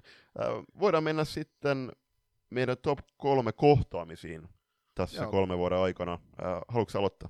No siis mä nostin tähän ihan suoraan eilenkin tuolla hallilla hänen kanssaan keskustelimme, eli Tero Töyrylä. Sulla oli aikaisempia kokemuksia Teron kanssa, ja mä toki Teron tiesin jo ennen kuin loistokästiä ruvettiin vääntämään, mutta en usko, että olisin ikinä hänen kanssaan päässyt isompiin keskusteluihin. Ja muun muassa Uppsalan MM-kisoista kotiin palattuamme, niin siinä, siinä matkalla keskusteltiin, jos jonkin näköisestä asiasta, kun Teron kyydillä tultiin. Ja se oli kyllä kaikkinensa, niin kuin Teron tutustuminen ollut hienoa. Maailman suuri salibändifani, eilen, eilenkin oli se ainoa ihminen, kun mökää piti tuolla Turun, Turun kupittaalla, kun siellä pelaatiin F-liigaa. Hieno mies. No, nopea alustus, niin Teron kanssa tosiaan tuossa 2010 luvulla eli siinä alkuvuosi 2011-2012, niin oltiin, oltiin noissa Tepsin A-poikien tai A-nuorten SM-finaaleissa. Silloin Tepsi pelasi joku tyyliin varmaan, no Happe voitti ainakin viisi Suomen silloin putkeen. Siellä oli muun muassa Aki Villander oli Happeen valmentajana. Niin Tepsi oli muutaman kerran finaaleissa. Käytiin katsomassa sitten näitä pudotuspelisarjoja, muun muassa KV vastaan, oli, olisiko ollut välierämatsi, sekä tuolla Spiralilla että sitten SP Arenalla. Ja SP Arenalla, SP Arenalla on e, ennen ollut kolme kenttää.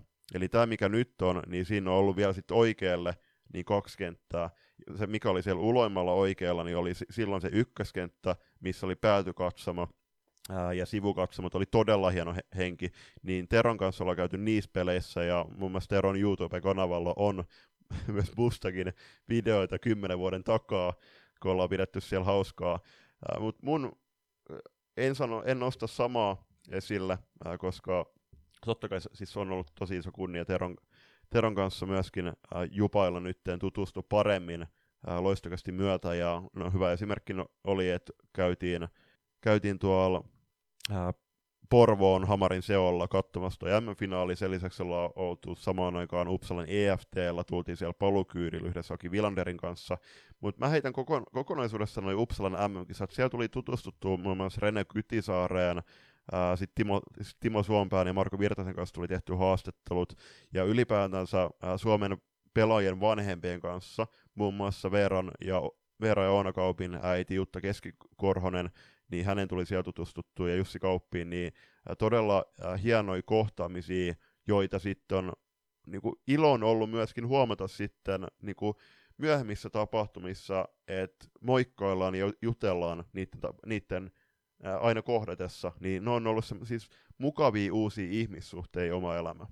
Joo, ehdottoman samaa mieltä tuosta, että on ollut kiva nähdä, ja tietysti siellä on ihmisiä, joita muun muassa täällä Turun peleissä – nähdään usein ja heidän kanssaan vaihdellaan sitten kuulumisen sitä kautta, mutta on ollut oli kyllä hieno kokonaisuus. Mun toinen nosto oli tuossa nyt jo edes menneen Sporttimeisterit podcastin jaksossa käytiin vierailulla puhumassa salibändi tasa-arvosta Juliuksen kanssa.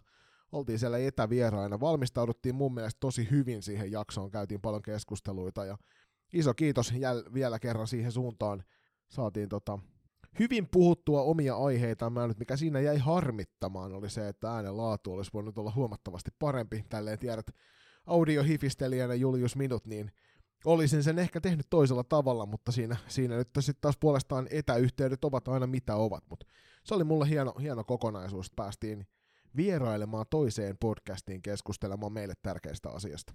Ja sporttimasterit on, on nyt jääneet ainakin tauolle, että tuskin, no toivottavasti jossain vaiheessa palaavat, mutta kuvaava on se, että heidänkin Instagram-tili on vaihtunut selostushommat ää, nimeen, jota ylläpitää lähinnä ää, Lauksen Teppo, eli, eli to, tota, Sporttimasterit on tämmöinen u- urheilupodcast, jossa oli Julius Sorjonen ja Teppo Laaksonen ihan alun alkaen, ja sitten Evert Liflander, eli Kotkan suuri mies, tuli sitten, ää, olisiko ollut to- no, Sporttimasterille pientä Jerry nyt sinne. Oliko sinne se 15 kausi, kun se kyllä, tuli mukaan kyllä. sitten? Joo, kyllä, niin todella paljon kausia, niin tämä Lifu oli sitten pari viime, viimeisellä tuotantokauden mukana, niin täytyy se sanoa, että, että mä oon siis on kuunnellut tosi paljon ja kuuntelin pitkään sporttimaisterei, ja siellä on tosi hienoja haastatteluja, muun muassa Tapio Suomisen kanssa, ja, ja näin, näin edespäin, niin se oli hieno kokemus itsellekin päästä semmoisen podcastiin, mitä itse kuuntelee, niin kiitoksia vaan Loksosen Tepolle tässä,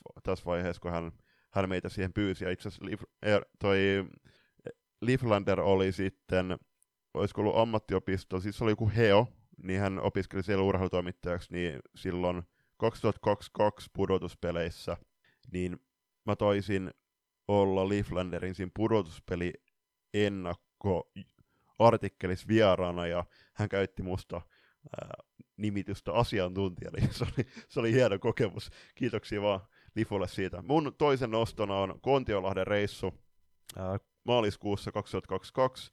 Vietin siellä synttäreitä FP Factorin kutsumana, eli T16 SM-sarja joukkueen kotiturnaus oli Kontiolahdella silloin, ja mä olin joukkue silloin sponsoroi mulle Joensuussa yön, mutta mä olin siellä siis poikkeuksellisesti kaksi yötä, koska vähän venähti se reissu, niin en jaksanut lähteä heti yömyöhään ajamaan takas, takas Turkuun, mutta se, se reissu oli, vieläkin muistelen lämmöllä siellä Holopaisen Markus, niin me tehtiin itse asiassa joukkuekuvassa jakso siellä Kontiolahden liikuntahallilla. Sen lisäksi Markus pyysi mut sitten pelin jälkeen heidän pukkariin, niin siellä joukkue ja laulu mulle synttärionnittelulauluun antoi mulle jotain pohjoiskorealaista herkkujuomaa, ihan siis alkoholitonta, ja sitten tuommoisen pike-paidan synttärilahjaksi, niin ne on, ne on lämpimiä muistoja, ja muun muassa tuolla KVMCssä nyt tänä syksynä tai loppu, loppukesästä, kun oltiin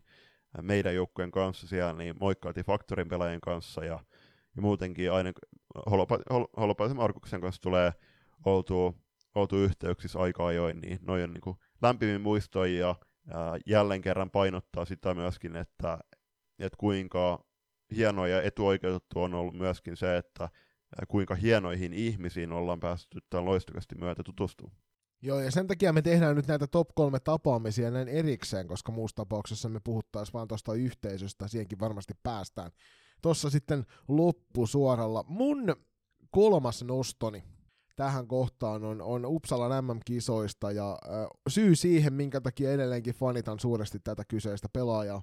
Haastattelin Maja Wiströmiä Uppsalan MM-finaalin jälkeen, ja semmoinen ylitse pursuava energisyys ja positiivisuus, mikä siinä tilanteessa oli läsnä, ja hän vielä vieraalla kielellä itselleen, vaikka hyvää englantia puhuukin, niin sel- selvitti minulle tunteitaan ja ottelun meininkejä. Ja siitä jäi jotenkin niin uskomattoman energinen fiilis itselle siitä kohtaamisesta Majan kanssa, että häntä, häntä tulee seurattua ihan puhtaasti tuon yhden hetken takia, missä, minkä saimme kahdestaan viettää siinä haastattelukäytävällä, niin tulee seurattua tarkemmin tätä nykyä. Hieno pelaaja, yksi maailman parhaimpia salibändipelaajia eittämättä. Ja onnittelut vaan Majalle ja kumppaneille. Oliko se yhdeksäs perättäinen maailmanmestaruus, joka nyt Ruottiin tuli? Joo, grattis, grattis vaan, jos siellä kuunnellaan. Ky- kyllä, ju- juuri näin. kolmas nosto multa, niin sanoisin, että on ollut, on ollut hauska tutustua Vesa Torveen.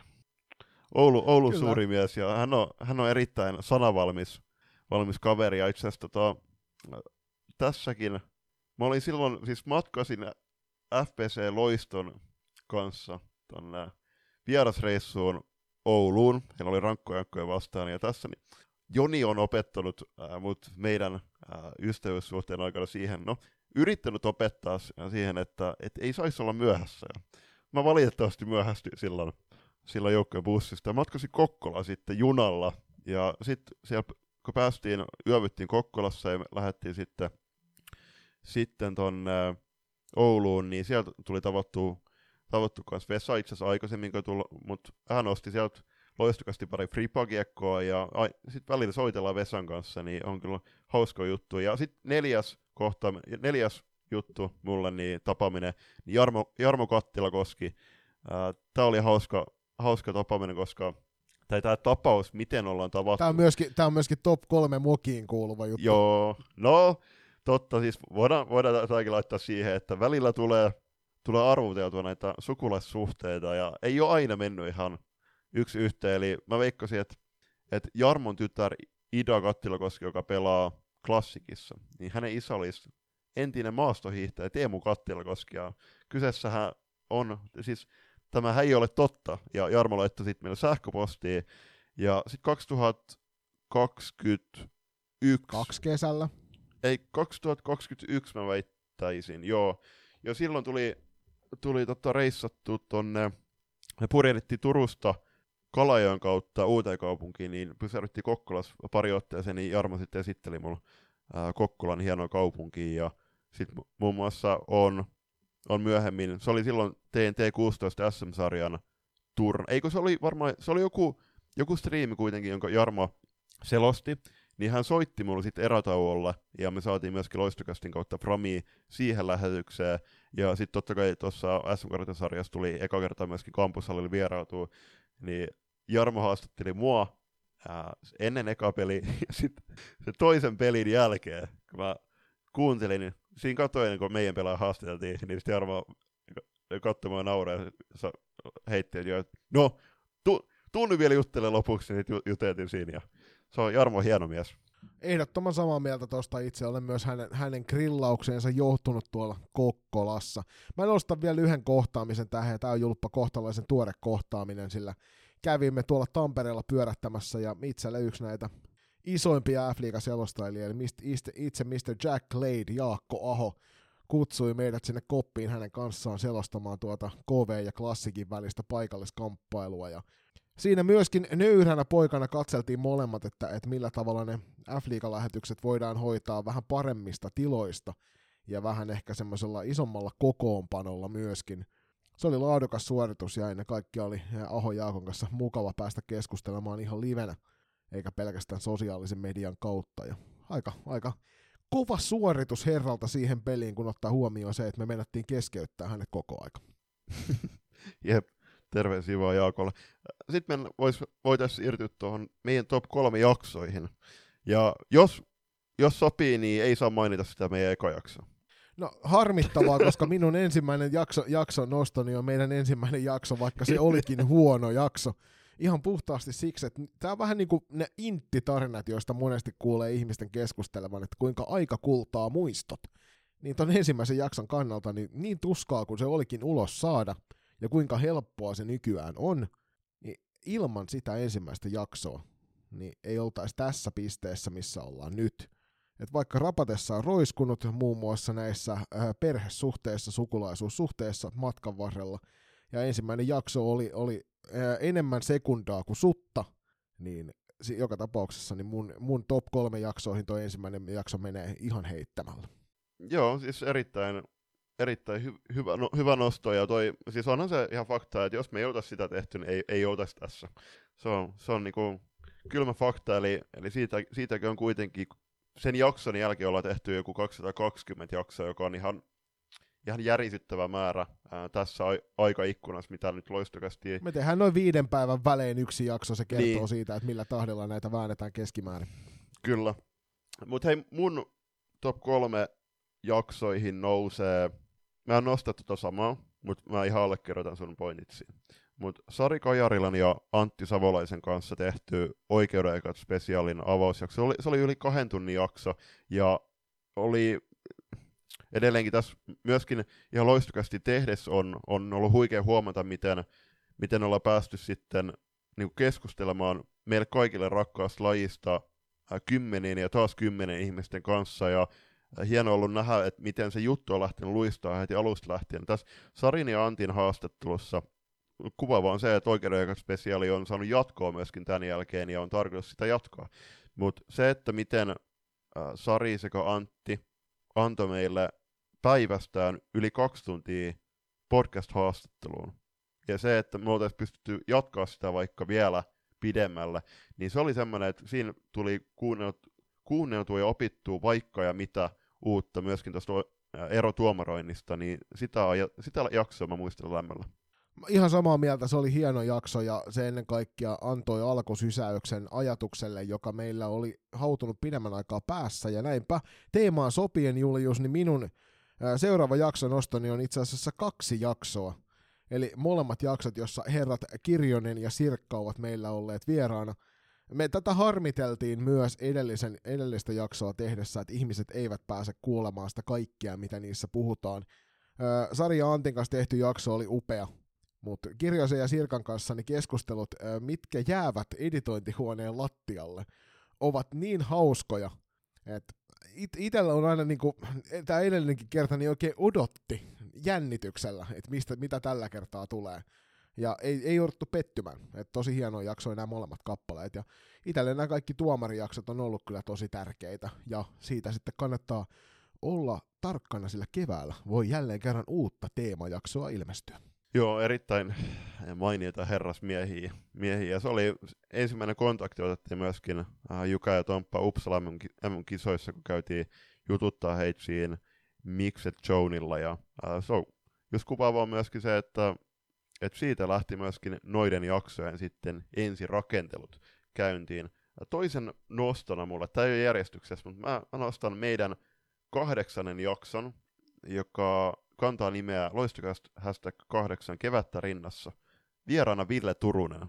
Ää, Turunen oli tuossa vaiheessa U19, U, U19 maajoukkueen valmennustiimissä ja se oli erittäin hauska jakso tehdä. Ja Villehän on ollut ton jälkeenkin meidän vieraana, vieraana ja se on ollut, toi jakso nousee mulle top kolmeen ihan, ihan vaan sen takia, että, että kuinka hieno, hieno mies myöskin Ville on. Kyllä, hänen, hänen kanssaan ollaan juteltu asioista useammat kerrat senkin jälkeen. Ollaan myöskin Turun yöelämässä istuttu kylmän juoman ääressä keskustelemassa salibändi-aiheista, ja noin on ollut kyllä hienoja hetkiä. Siellä on, siis Ville nousee myös mulla noissa vieraissa niin ehdottomasti top viiteen, ja on, on sellainen henkilö, jonka kanssa tullaan paljon aikaa vietettyä. Maajoukkue jutuista, niin mulla on seuraava ja mun kolmas jaksonostoni on meidän jakso numero 25, joka kulkee nimellä Katovitsen luokkaretkestä, Finkampenista ja kehitysmaajoukkueesta. Ja tämä oli ensimmäinen jakso, missä me Julius saatiin rapaaniskaan oikein urakalla. Ja se, tehän ette siellä toki kotioloissa tätä tiedä, mutta me oltiin aikamoisessa ristitulessa hetken aikaa tuon jakson jälkeen. Ihmiset eivät, eivät tykänneet meidän uudesta kriittisemmästä otteestamme tuohon jaksoon, ja siihen siis kaikki kunnia, jokaisella on oikeus mielipiteeseensä. Mutta se mitä se poiki, oli meille uskalluksen tehdä hieman raflaavampaa sisältöä, ilman huolta siitä, että millä tavalla kenttä reagoi. Ja sen takia, jos mietitään journalistista otetta, mihin me koko aika niin pyritään enemmän ja enemmän, epäonnistutaan siinä edelleenkin. Me ollaan tehty tätä vasta kolmisen vuotta. Mutta toi jakso oli ensimmäinen, mistä mä koin, että me ymmärrettiin jotain lisää siitä, miten tätä podcastia voi tehdä. Joo, siis, niin, siis kuinka monessa jakso se oli? Se oli joku 21. 25. 25, niin se, että okei, okay, siinä on Valokeilaa ja F-liiga ennakkois on muuta mahtunut väliin, niin on aika pitkään me kuitenkin sitä myöskin äh, niin puheltiin mikkien ulkopuolella, että pitäisi tota tyyliä myös muuttaa rohkeammaksi raflaamaksi, koska et mikä, mikä pointti on pyrkiä nostamaan äh, tyttö- naissalibändin arvoa ja näkyvyyttä, jos me ei uskalla, uskalleta itse puhua siitä rohkeammin.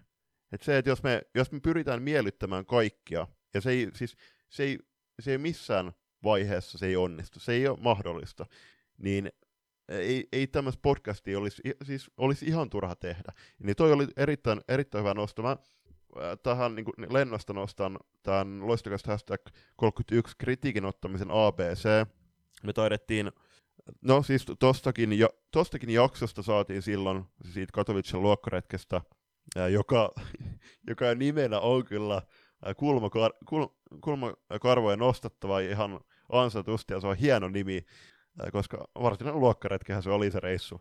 Niin toi kritiikin ottamisen ABC, siinä myöskin otettiin sitten kantaa siihen kritiikkiin, mitä me ollaan saatu, ja painottaen, että me halutaan ottaa kaikenlaista palautet vastaan, mutta me myöskin halutaan, että, että me, meillä on oikeus näissä jaksossa myöskin vastata siihen kritiikkiin. Ajatus siitä, että, että meidän pitäisi jotenkin hyssytellä ja olla, olla vaan niin kilttejä joka suuntaan, mitä pidemmälle tämä on mennyt tämä aika, niin on, on tuntunut entistä mahdottomammalta, että me ollaan uskallettu nostaa omia mielipiteitämme, jotka on ehkä yhteisiä. Me ollaan myös nostettu eriäviä mielipiteitä rohkeammin esille ton jakson jälkeen. Ja mä koen, että meidän sisältö sitä kautta on muuttunut ennen kaikkea keskustelevammaksi, mutta myös ehkä pelkäämättömämmäksi, joka sitten taas on näkynyt siinä, että millä tavalla meidät on otettu vastaan sitten vähän korkeammillakin piireillä, koska halutaan myös tuottaa meille materiaalia vähän kriittisempää silmäilyä varten. Ja tästä hyvänä esimerkkinä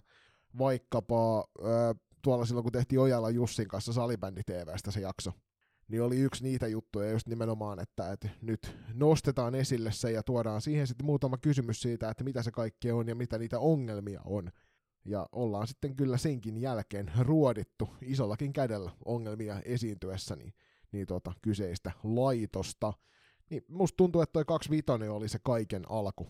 Oltiin silloin kyllä nuor, nuorna toi, podcasti-toimittaja poikina aika isossa, aika isossa paineessa ja selvittiin siitä hienosti eteenpäin. Eiköhän se ollut toisen erän suhteen siinä. Äh, edelleenkin äh, iso kiitos jokaiselle, jotka olette hypännyt meidän matkaan tässä vuosien varrella. Teitä on todella paljon siellä, siellä jo nytten. Äh, jos loistokasti jaksat miellyttää, herättää mielipiteitä, niin jakakaa näitä eteenpäin sosiaalisen median kautta, WhatsApp-ryhmien kautta ja ää, näin ollen myöskin saadaan ää, tämän pod- podcastin kuulee ja seuraajakuntaa kasvatettu. Otetaan jälleen kerran pikku breikki, annetaan teidän hakea pieni hengähdystauko ja tullaan takaisin kolmanteen erään katselemaan vähän uutisia ja junnuhommeleita.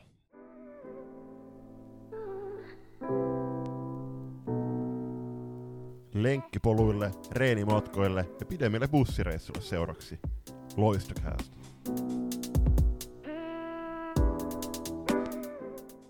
Junnu katsaus käynnistää tuttuun tapaan kolmannen erän ja otetaan ensimmäisenä Lavetille tämä T21 SM-sarjan jatkosarjat.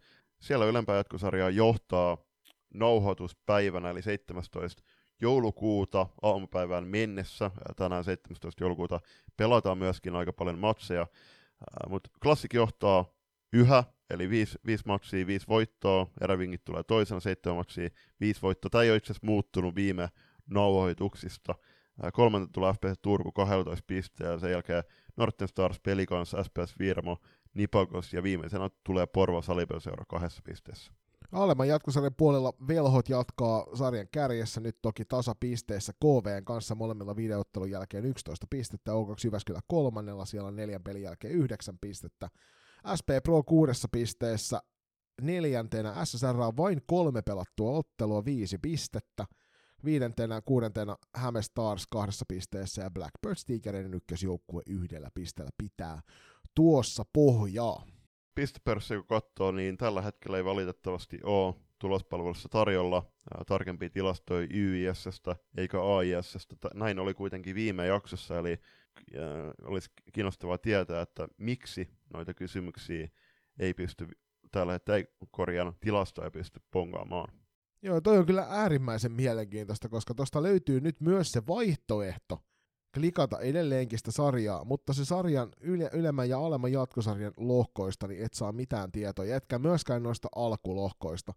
Eli toisin sanoen kaikki ottelut näkyvät tällä listalla, jonka takia ne kertovat myös sitten alkusarjan tilastoja, mutta sen, sen kärjessä mainitaan se nyt kuitenkin, koska sen verran vahvaa kautta pelaa tämä kyseenomainen pelaaja, eli meillä jo alkukaudesta esiin nosteltu velhojen Helle Lyytinen, tähän mennessä 12 ottelua tässä ikäluokassa, 21 plus 5 tehopisteet. Toi 21 tehtyä maalia 12 peliin on aika iso määrä, kun ottaa huomioon, että seuraavaksi isoin maalimäärä, mikä tästä listalta näkyy, niin on 14.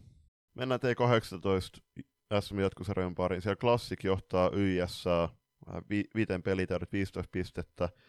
Toisena kolmantena tulee Eräviikingit ja FPS Turku 12 pisteessä – sen jälkeen useampi joukkue kuudes pisteessä, eli North Stars, SPS Virma sekä Rankot Ankat.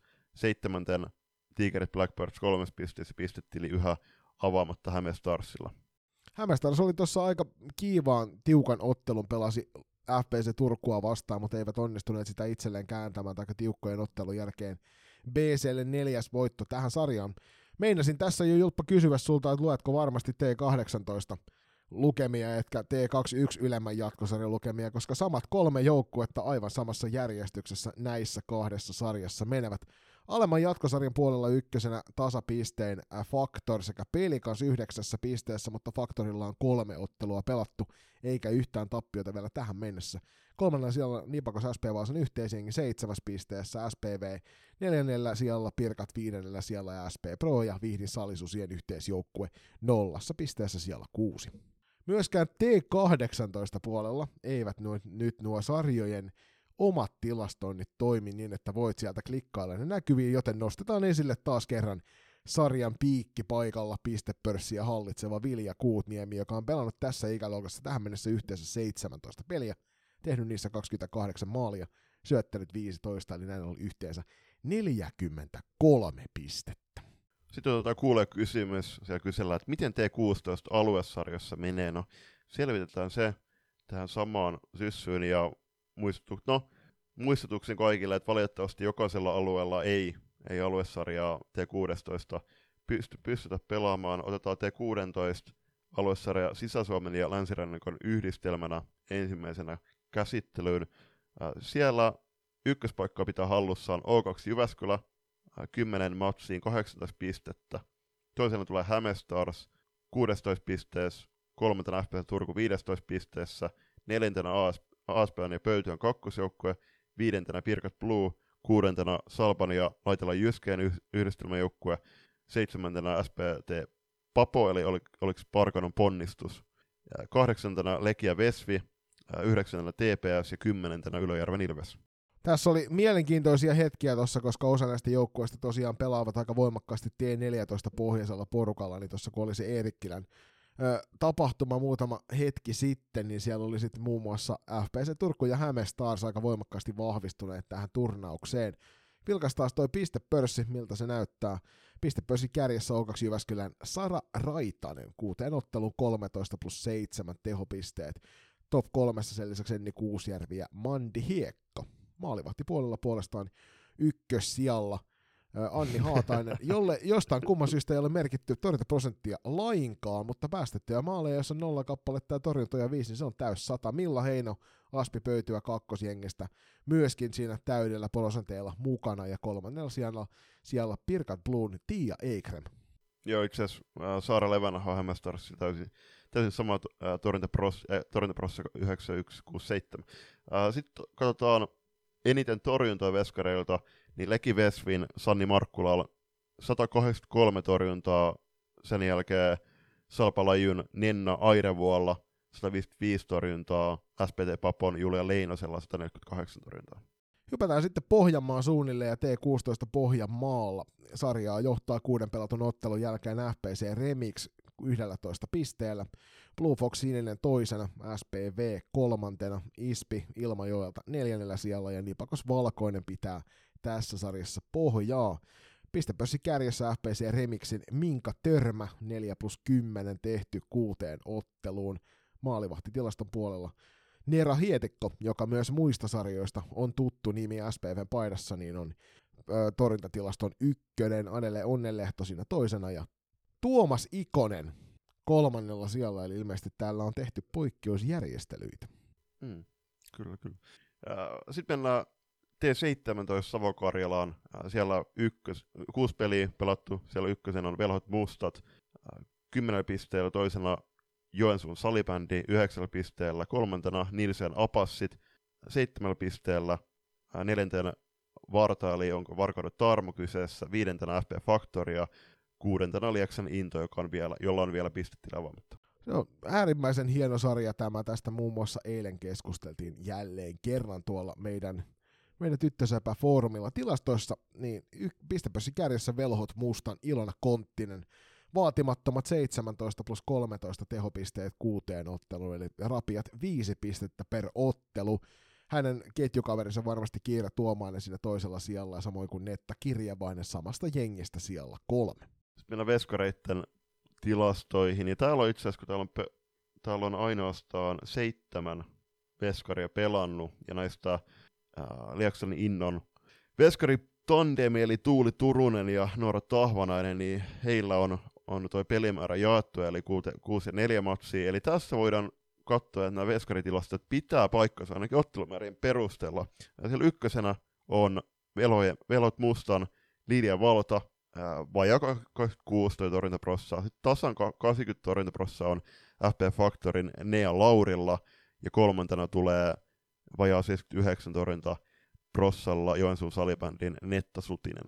Ja eniten torjuntoja tässä sarjassa on kertynyt Noora Tahvanaiselle innosta 84 ja samassa määrässä myös tuo FP Factorin Nea Lauri. T16 Etelä-Suomen aluesarjassa tämä sarja, alkusarja pelattiin yksinkertaisena, eli kymmenen joukkuetta, ja täten ylempään jatkosarjan selittävät tiensä SP Proon ja Vihdin Salisusien yh- yhdistelmäjoukkue Saipan, Saipan ja Susien, onko Kouvolasta kotoisin toi joukkue muistaakseni, yhdistelmäjoukkue Oilers Next, Next Generation, Blackbirdsin ja SP97 yhdistelmäjoukkue ja SCH eli SC Hyvinkää.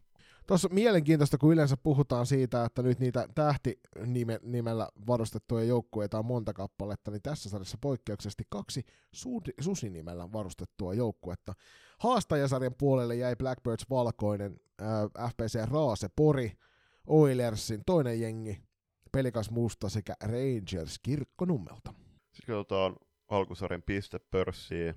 Siellä pistepörssin voitti SP Proon ja VSSn Iida Partti, joka itse asiassa eikö pelannut viime vuonna T16 SM-kartasarjassa. Kyllä, näin, näin pitää paikkansa ja on, on, tota, on kyllä hyvän luokan pelaaja tälle kaudelle tuonne SP Proon suunnille oli siirtopaperit tehty, että Vihdin salisuusissa viime kaudella vaikutti.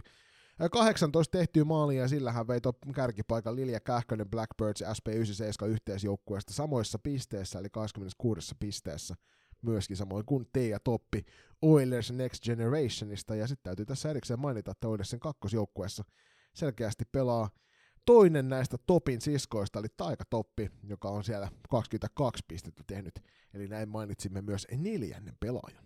Kertakielon päällä vielä, eli viidentenä Pipsa Wikström, SP Proon ja Vessin yhdistelmäjoukkueessa 21 pistettä, ja vielä täytyy mainita vielä myöskin Saipa Susien äh, Amelia Ukkonen, joka iski 15 plus 5 tehopisteet. Maalivahti pörssi kärjissä SP Pro Vihdi Salisusien loistava veskari kaksi Oona Pajari ja Una Lindqvist. Una Lindqvist oli myös viime kaudella todella hankala ohitettava. Tämä kaksikko vetää aika kiukalla tahdilla siellä Oona ykkösenä, melkein 29 pinnaa ottaa palloista kiinni. Una myöskin kovalla tasolla ja Saipa ja Kouvola Susien yhteisjengistä Elli Puumalainen 83 ja hieman reilussa. Valtavan hienoa tekemistä ja mainitaan muuten vielä se, että FPC Raaseporin Cecilia Werner, joka tuolla tässä sarjassa pelailee, niin esiintyy myös tuolla Divarin puolella. Eli on, on siellä Tikkurilla tiikereiden maalipuiden välissä esiintynyt tällä kaudella valtakunnallisessa sarjassa. Kyllä. Sitten pari niminostoa on erittäin hieno nimi, eli Oilersin Varvara, Zeus sekä S. Hyvi, hetkonen, uh, Oilers Next Generationin Nas Kultekin. Me, ol, me puhuttiin tästä taannoin jaksossa siitä, että kuinka vaikeaa monissa, monilla paikkakunnilla on saada maahanmuuttajataustaisia pelaajia mukaan salibändin pariin, ja siinä täytyy kyllä tuonne pääkaupunkiseudun suuntaan antaa isoa hatunnostoa, sillä siellä, siellä on onnistuttu tässä, kun sitten taas muilla alueilla kipuillaan, että sieltä varmaan voisi ehkä pientä vinkkiä käydä hakemassa, mikäli haluatte sitten tarkempaa tietoa, että millä tavalla näin, näin on edetty. Muistutuksen, että T16 SM-sarja jatkuu 14. tammikuuta 2024 Suomen Turussa, tarkemmin ottaen Boat Gardenilla, silloin FP Turun sinisten, eli Jonin joukkueen vastuuturnaus, ja samana päivänä Divari jatketaan Kokkolan kampushallilla Nipakoksen vastuuturnauksena. Sitten viimeisiään vetävä uutiskatsaus. Luovumme tästä kokonaisuudesta tämän vuoden loputtua, eli ottakaa nyt tarkkaan huomioon sitten nämä viimeiset hetket. Edelleenkin nostetaan tärkeitä asioita esille, mutta uutiskatsauksessa emme jatkossa tule toimimaan enää tällä tavalla uutiskanavana, vaan haluamme niistä keskustella. Mutta ensimmäisenä se iso juttu, jota ollaan Julpakassa nosteltu tässä jo pitkän aikaa esille. Eli Eskari-viikko, Säpäkipinän Eskari-viikko tulee jälleen kerran, se on tuossa tammikuun lopulla. Ja nyt siihen on saatu mukaan myös sponsori. Ja näin ollen sinne saadaan vielä hienompaa kokonaisuutta. Säpäkipinä Eskari-viikko uudistuu monellakin tavalla. Yksi ja isoin muutos on se, että Henri Hippo on tulevaisuudessa mukana seikkailemassa ja liikuttamassa lapsia. Ja siis mikäli et tiedä mikä Eskari-viikko on, niin suuntaa ihmeessä Salibändiliiton sivuille sieltä. Sieltä löytyy tarkempaa tietoa tai jota yhteyttä tuonne Salibändiliiton kehityspäällikköön Tiina Koivistosta asian tiimoilta. Se mikä tiedetään eilisen keskustelun perusteella, että ilmoittautuminen alkoi vasta torstaina tällä viikolla, siis minä nyt nauhoitamme, ja yli 10 000 eskarilaista oli ilmoittautunut ensimmäisen kahden päivän aikana mukaan tuohon toimintaan, ja se on loistavaa. Tällä hetkellä tuolta löytyy seuroja, jotka järjestää tammikuussa 24 Eskari liikuntakoulua, Punkaharju urheilijat, Punkaharjulta, Santas United Rovaniemeltä, Esport Oilers Espoosta, Hawks Helsingistä, FPC Turku, Turusta, KV Tampereelta, Nipakos Kokkolalta, Kokkolasta Pöytyä urheilija Pöytyä, Toukaksi Jyväskylä, Jyväskylästä ja Kirkkonummen Rangers Kirkkonummelta. Ei muuta kuin ilmoittautumaan. Sitten seuraava nosto ja viimeinen, viimeinen uutinen myöskin, eli alueiden kehityspäivät 2024 helmi maaliskuuta. Pistäkää nämä kalenteri, eli kehityspäivät järjestetään Helsingissä, Vaasassa, Tampereella, Kuopiossa, Lahdessa ja Oulussa. Ja näissähän käydään teemoina läpi alueellisen pelitoiminnan kehittämistä, yhdenvertaisuutta ja tasa-arvo-ohjelmaa. Tarkemmat sisältöt noihin kokonaisuuksiin tulee tammikuussa. Mutta viime vuonna näissä tehtiin paljon hyviä asioita, on tehty aikaisemminkin, ja nyt esimerkiksi me, myöskin näissä meidän tyttösöpä-foorumeissa pyritään samaan, eli tuohon peli, pelitoiminnan kehittämiseen ja aluetoiminnan kehittämiseen, niin mikäli sua kiinnostaa kehittää sen oman alueen toimintaa, niin osallistu noille päiville. Tarkemmat tiedot Salibändiliiton sivuilta ja sieltä näkee noin päivämäärät ja pääsee ilmoittautumaan suoraan. Ja jos kiinnostaa, niin oma alue vastaava pystyy vastaamaan sun kysymyksiin tästä, tästä tota kokonaisuudesta. Sitten meillä kuulee kysymyksiin, päätetään tämä jakso niihin tuttuun tapaan. Eli ekana kysymyksenä mielenpainuvin ottelu syyskaudella. Nyt tässä ei eritelty, että pitäisi tämän olla etänä vai livenä, mutta oletetaan, että tämä tarkoittaa nyt nimenomaan livenä nähtyä ottelua. Ja mun täytyy Julius sanoa, että mä pohdiskelin tätä hetken aikaa, ja se ei ole edes tyttö- ja naissalibändi, se mun mieleenpainuvin ottelu. No. Vaan se on se, kun oltiin ehkä tovin liian aikaisin paikalla tuolla SP-areenalla, ja oliko se miesten kolmasta, kun pelattiin siinä. Joo. Ei niinkään niiden sen pelin kannalta, vaan se, että mitä siinä pelissä oli aika paljon rumia temppuja molemmin puolin, ja sitten tuomaritoiminta oli semmoinen, mikä esitti itselle isojakin kysymyksiä, että mistä sitä oikein maksetaan.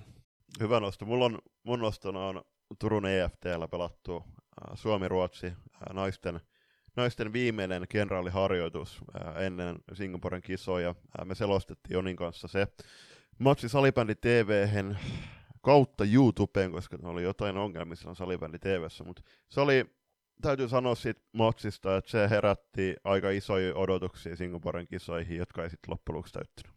Niin, mä meinasin, pitäisikö tähän laittaa niin EFT Suomi-Ruotsi tai se viimeinen kerta, kun tuntui hyvältä ennen kuin Ruotsi kohdattiin seuraavan mm. kerran. Kyllä, ja sitten toinen ottelu sieltä muistuu mieleen, olisiko ollut Suomen ja Ruotsin U19-matsi, missä hyväksyttiin se maali, missä maali siirtyi pois paikalta. Kyllä. Mulla tuolta EFTltä isoimpana jäi mieleen, ei, niin kuin tietysti hyviä pelitapahtumia, mutta ne äärimmäisen rumat pelihousut, mitkä oli Sveitsin maajoukkueella. Joo, hy- hyvin erikoista, että että ne on mennyt läpi jossain Zürihin lentokentällä läpi valaisussa. Kyllä, just näin. Hei, seuraava kuulija kysymys, ja tämä on ajankohtainen monessakin mielessä. Julppa nosteli sen tuolla alussa jo Eskas, Esko Seppäsen kautta esille, eli onko pelkoa, että palatte loppuun? Julius, onko herännyt tämän syyskauden aikana esimerkiksi semmoisia ajatuksia, että nyt ei jaksa? Ei, ei nyt syyskaudella. Se viime kausi silloin, tai niin, no itse asiassa viime vuonna tuli semmoisia hetkiä, että että oli pakko pitää hetke, hetken breikkiä. Että oli omassa elämässä vähän, vähän tota, no totta kai siis aloin käymään psykiatrille tot, niin kuin oman mielenterveyden kanssa, että aloin tota, niin kuin käymään ammattilaisen kanssa keskustelua ja sitten, sitten niin kuin, niin kuin, no, hakemaan siihen apua ja nyt menee hyvin. Mutta samoihin aikoihin valitettavasti oli omassa elämässä myöskin, tai omassa kaveripiirissä tapahtui ikävä tragedia, joka silloin vei aika isostikin omia voimavaroja ja, ja se, no Jonin kanssa ollaan keskusteltu aiheessa, sitä ei tarvitse tarkemmin avata, mutta mut se, että et oikeastaan niin tämän podcastinkin aikana ollaan käyty, käyty Jonin kanssa aika paljon keskusteluja sekä Mik- Mikeil, Mikkeen ollessa päällä että niiden, niiden niin kuin ulkopuolella. Myöskin siitä, siitä että että niin kuin omasta mielenterveydestään huolehtiminen on ihan valtavan tärkeää. Ja se, että jo, jokaisen te, teidän kaikkien kuuntelijoiden kanssa, niin siis kenenkään ei tarvi hävetä sitä, jos te kamppailette oman mielenterveyden kanssa. Se mielen, siis mielenterveysongelmat, niin ne on tosi yleisiä meidän yhteiskunnassa. Edelleen kannustan, että käykää katsomassa Ylen MOT, eli mitä on tutkittu. Ää, siinä on ää, Jasmin Voutilaisen ja, ja Miki Liukkosen kohtaloista kohtaloita käsitellään, eli he päätyivät silloin itsemurhiin valitettavasti, niin jokainen, joka kamppailee mielenterveyden kanssa, niin hakekaa apua. Se, että te haette apua, niin se ei ole todellakaan häpemisen arvoni juttu, vaan se on todella hieno juttu ja myönnytys omaa tilannetta kohtaan ja siihen, että et haluaa nähdä parempia päiviä ja saada apua. Tuohon ei juuri ole muuta lisättävää kuin se, että jos huoli herää siitä vieressä olevasta ihmisestä, niin aina saa kysyä, että onko sulla kaikki ok. Omasta, omalta kohdaltani niin tämä syksy on ollut, on ollut semmoista suorittamisen aikaa ja sen huomaa myös ehkä pienimuotoisena maniana esiintyy hetkittäin se, että nyt on semmoinen kauhistuttava volyymi tekemistä tässä ja on ollut hirvittävän hyvä positiivinen meininki koko, koko syyskauden. E, koulu, kouluhommat on saatu hoidettua sillä ja sitten tietysti jotenkin tämä uusi jutun loistokästä rytmitys on antanut semmoista hyvää buukieta lisää. Päinvastoin musta tuntuu, että tämä syksy on antanut lisää energiaa tähän tekemiseen. Et vaikka se ehkä teille tuntuu siltä, että tämä vaatii paljon, niin loppujen lopuksi tämä vie aika vähän meidän arjesta. Mm.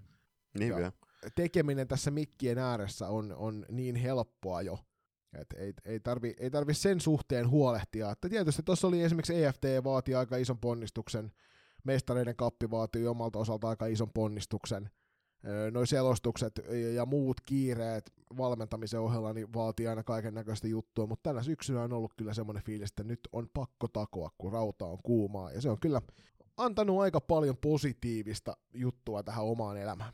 Mm, joo, joo tuossa sanoin ekas erässä, että, että pidetään se nyt breikki, että etsii sellainen maistumaan puuta se me- meininki. Mä en, en tarkoita sitä, että, että se olisi missään kohtaa alkanut maistumaan puuta, mutta tarkoitan niin kuin, korostan sitä, että, että vaikka me ollaan opittu tässä ää, just niin kuin olemaan tehokkaita, eli laittamaan jaksot, ne on pyritty kerran laittamaan purkkiin, ja se, että kun me keskustellaan muutenkin Jonin kanssa päivittäin salibändistä, niin totta kai ne jaksot rakentuu sitä myötä ja ne käsikirjoitukset, ja ää, sen, sen myötä sitten on niin kuin helppo ää, rek, pohjaan laitettua alkamaan vaan keskustelemaan salibändistä ja meille tärkeistä jutuista. Mutta se, että, että toi, nyt kun me, olemme, valmennetaan nyt eka kertaa myöskin yhteisessä joukkueessa, joka on ihan valtavan hieno juttu.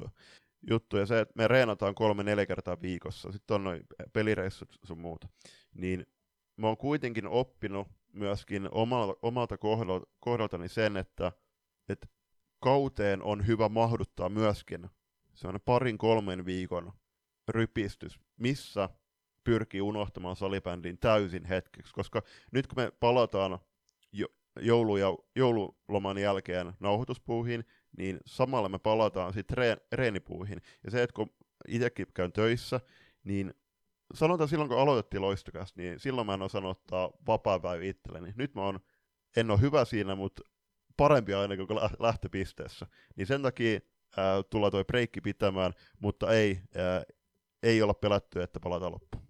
Ei, ja hauska, hauska tapa, millä tämä esiintyy, tämä, että nyt osataan ottaa ehkä sitä omaa aikaa se, että me menee nykyään jo päiviä, että me ei välttämättä laiteta viestiä ollenkaan.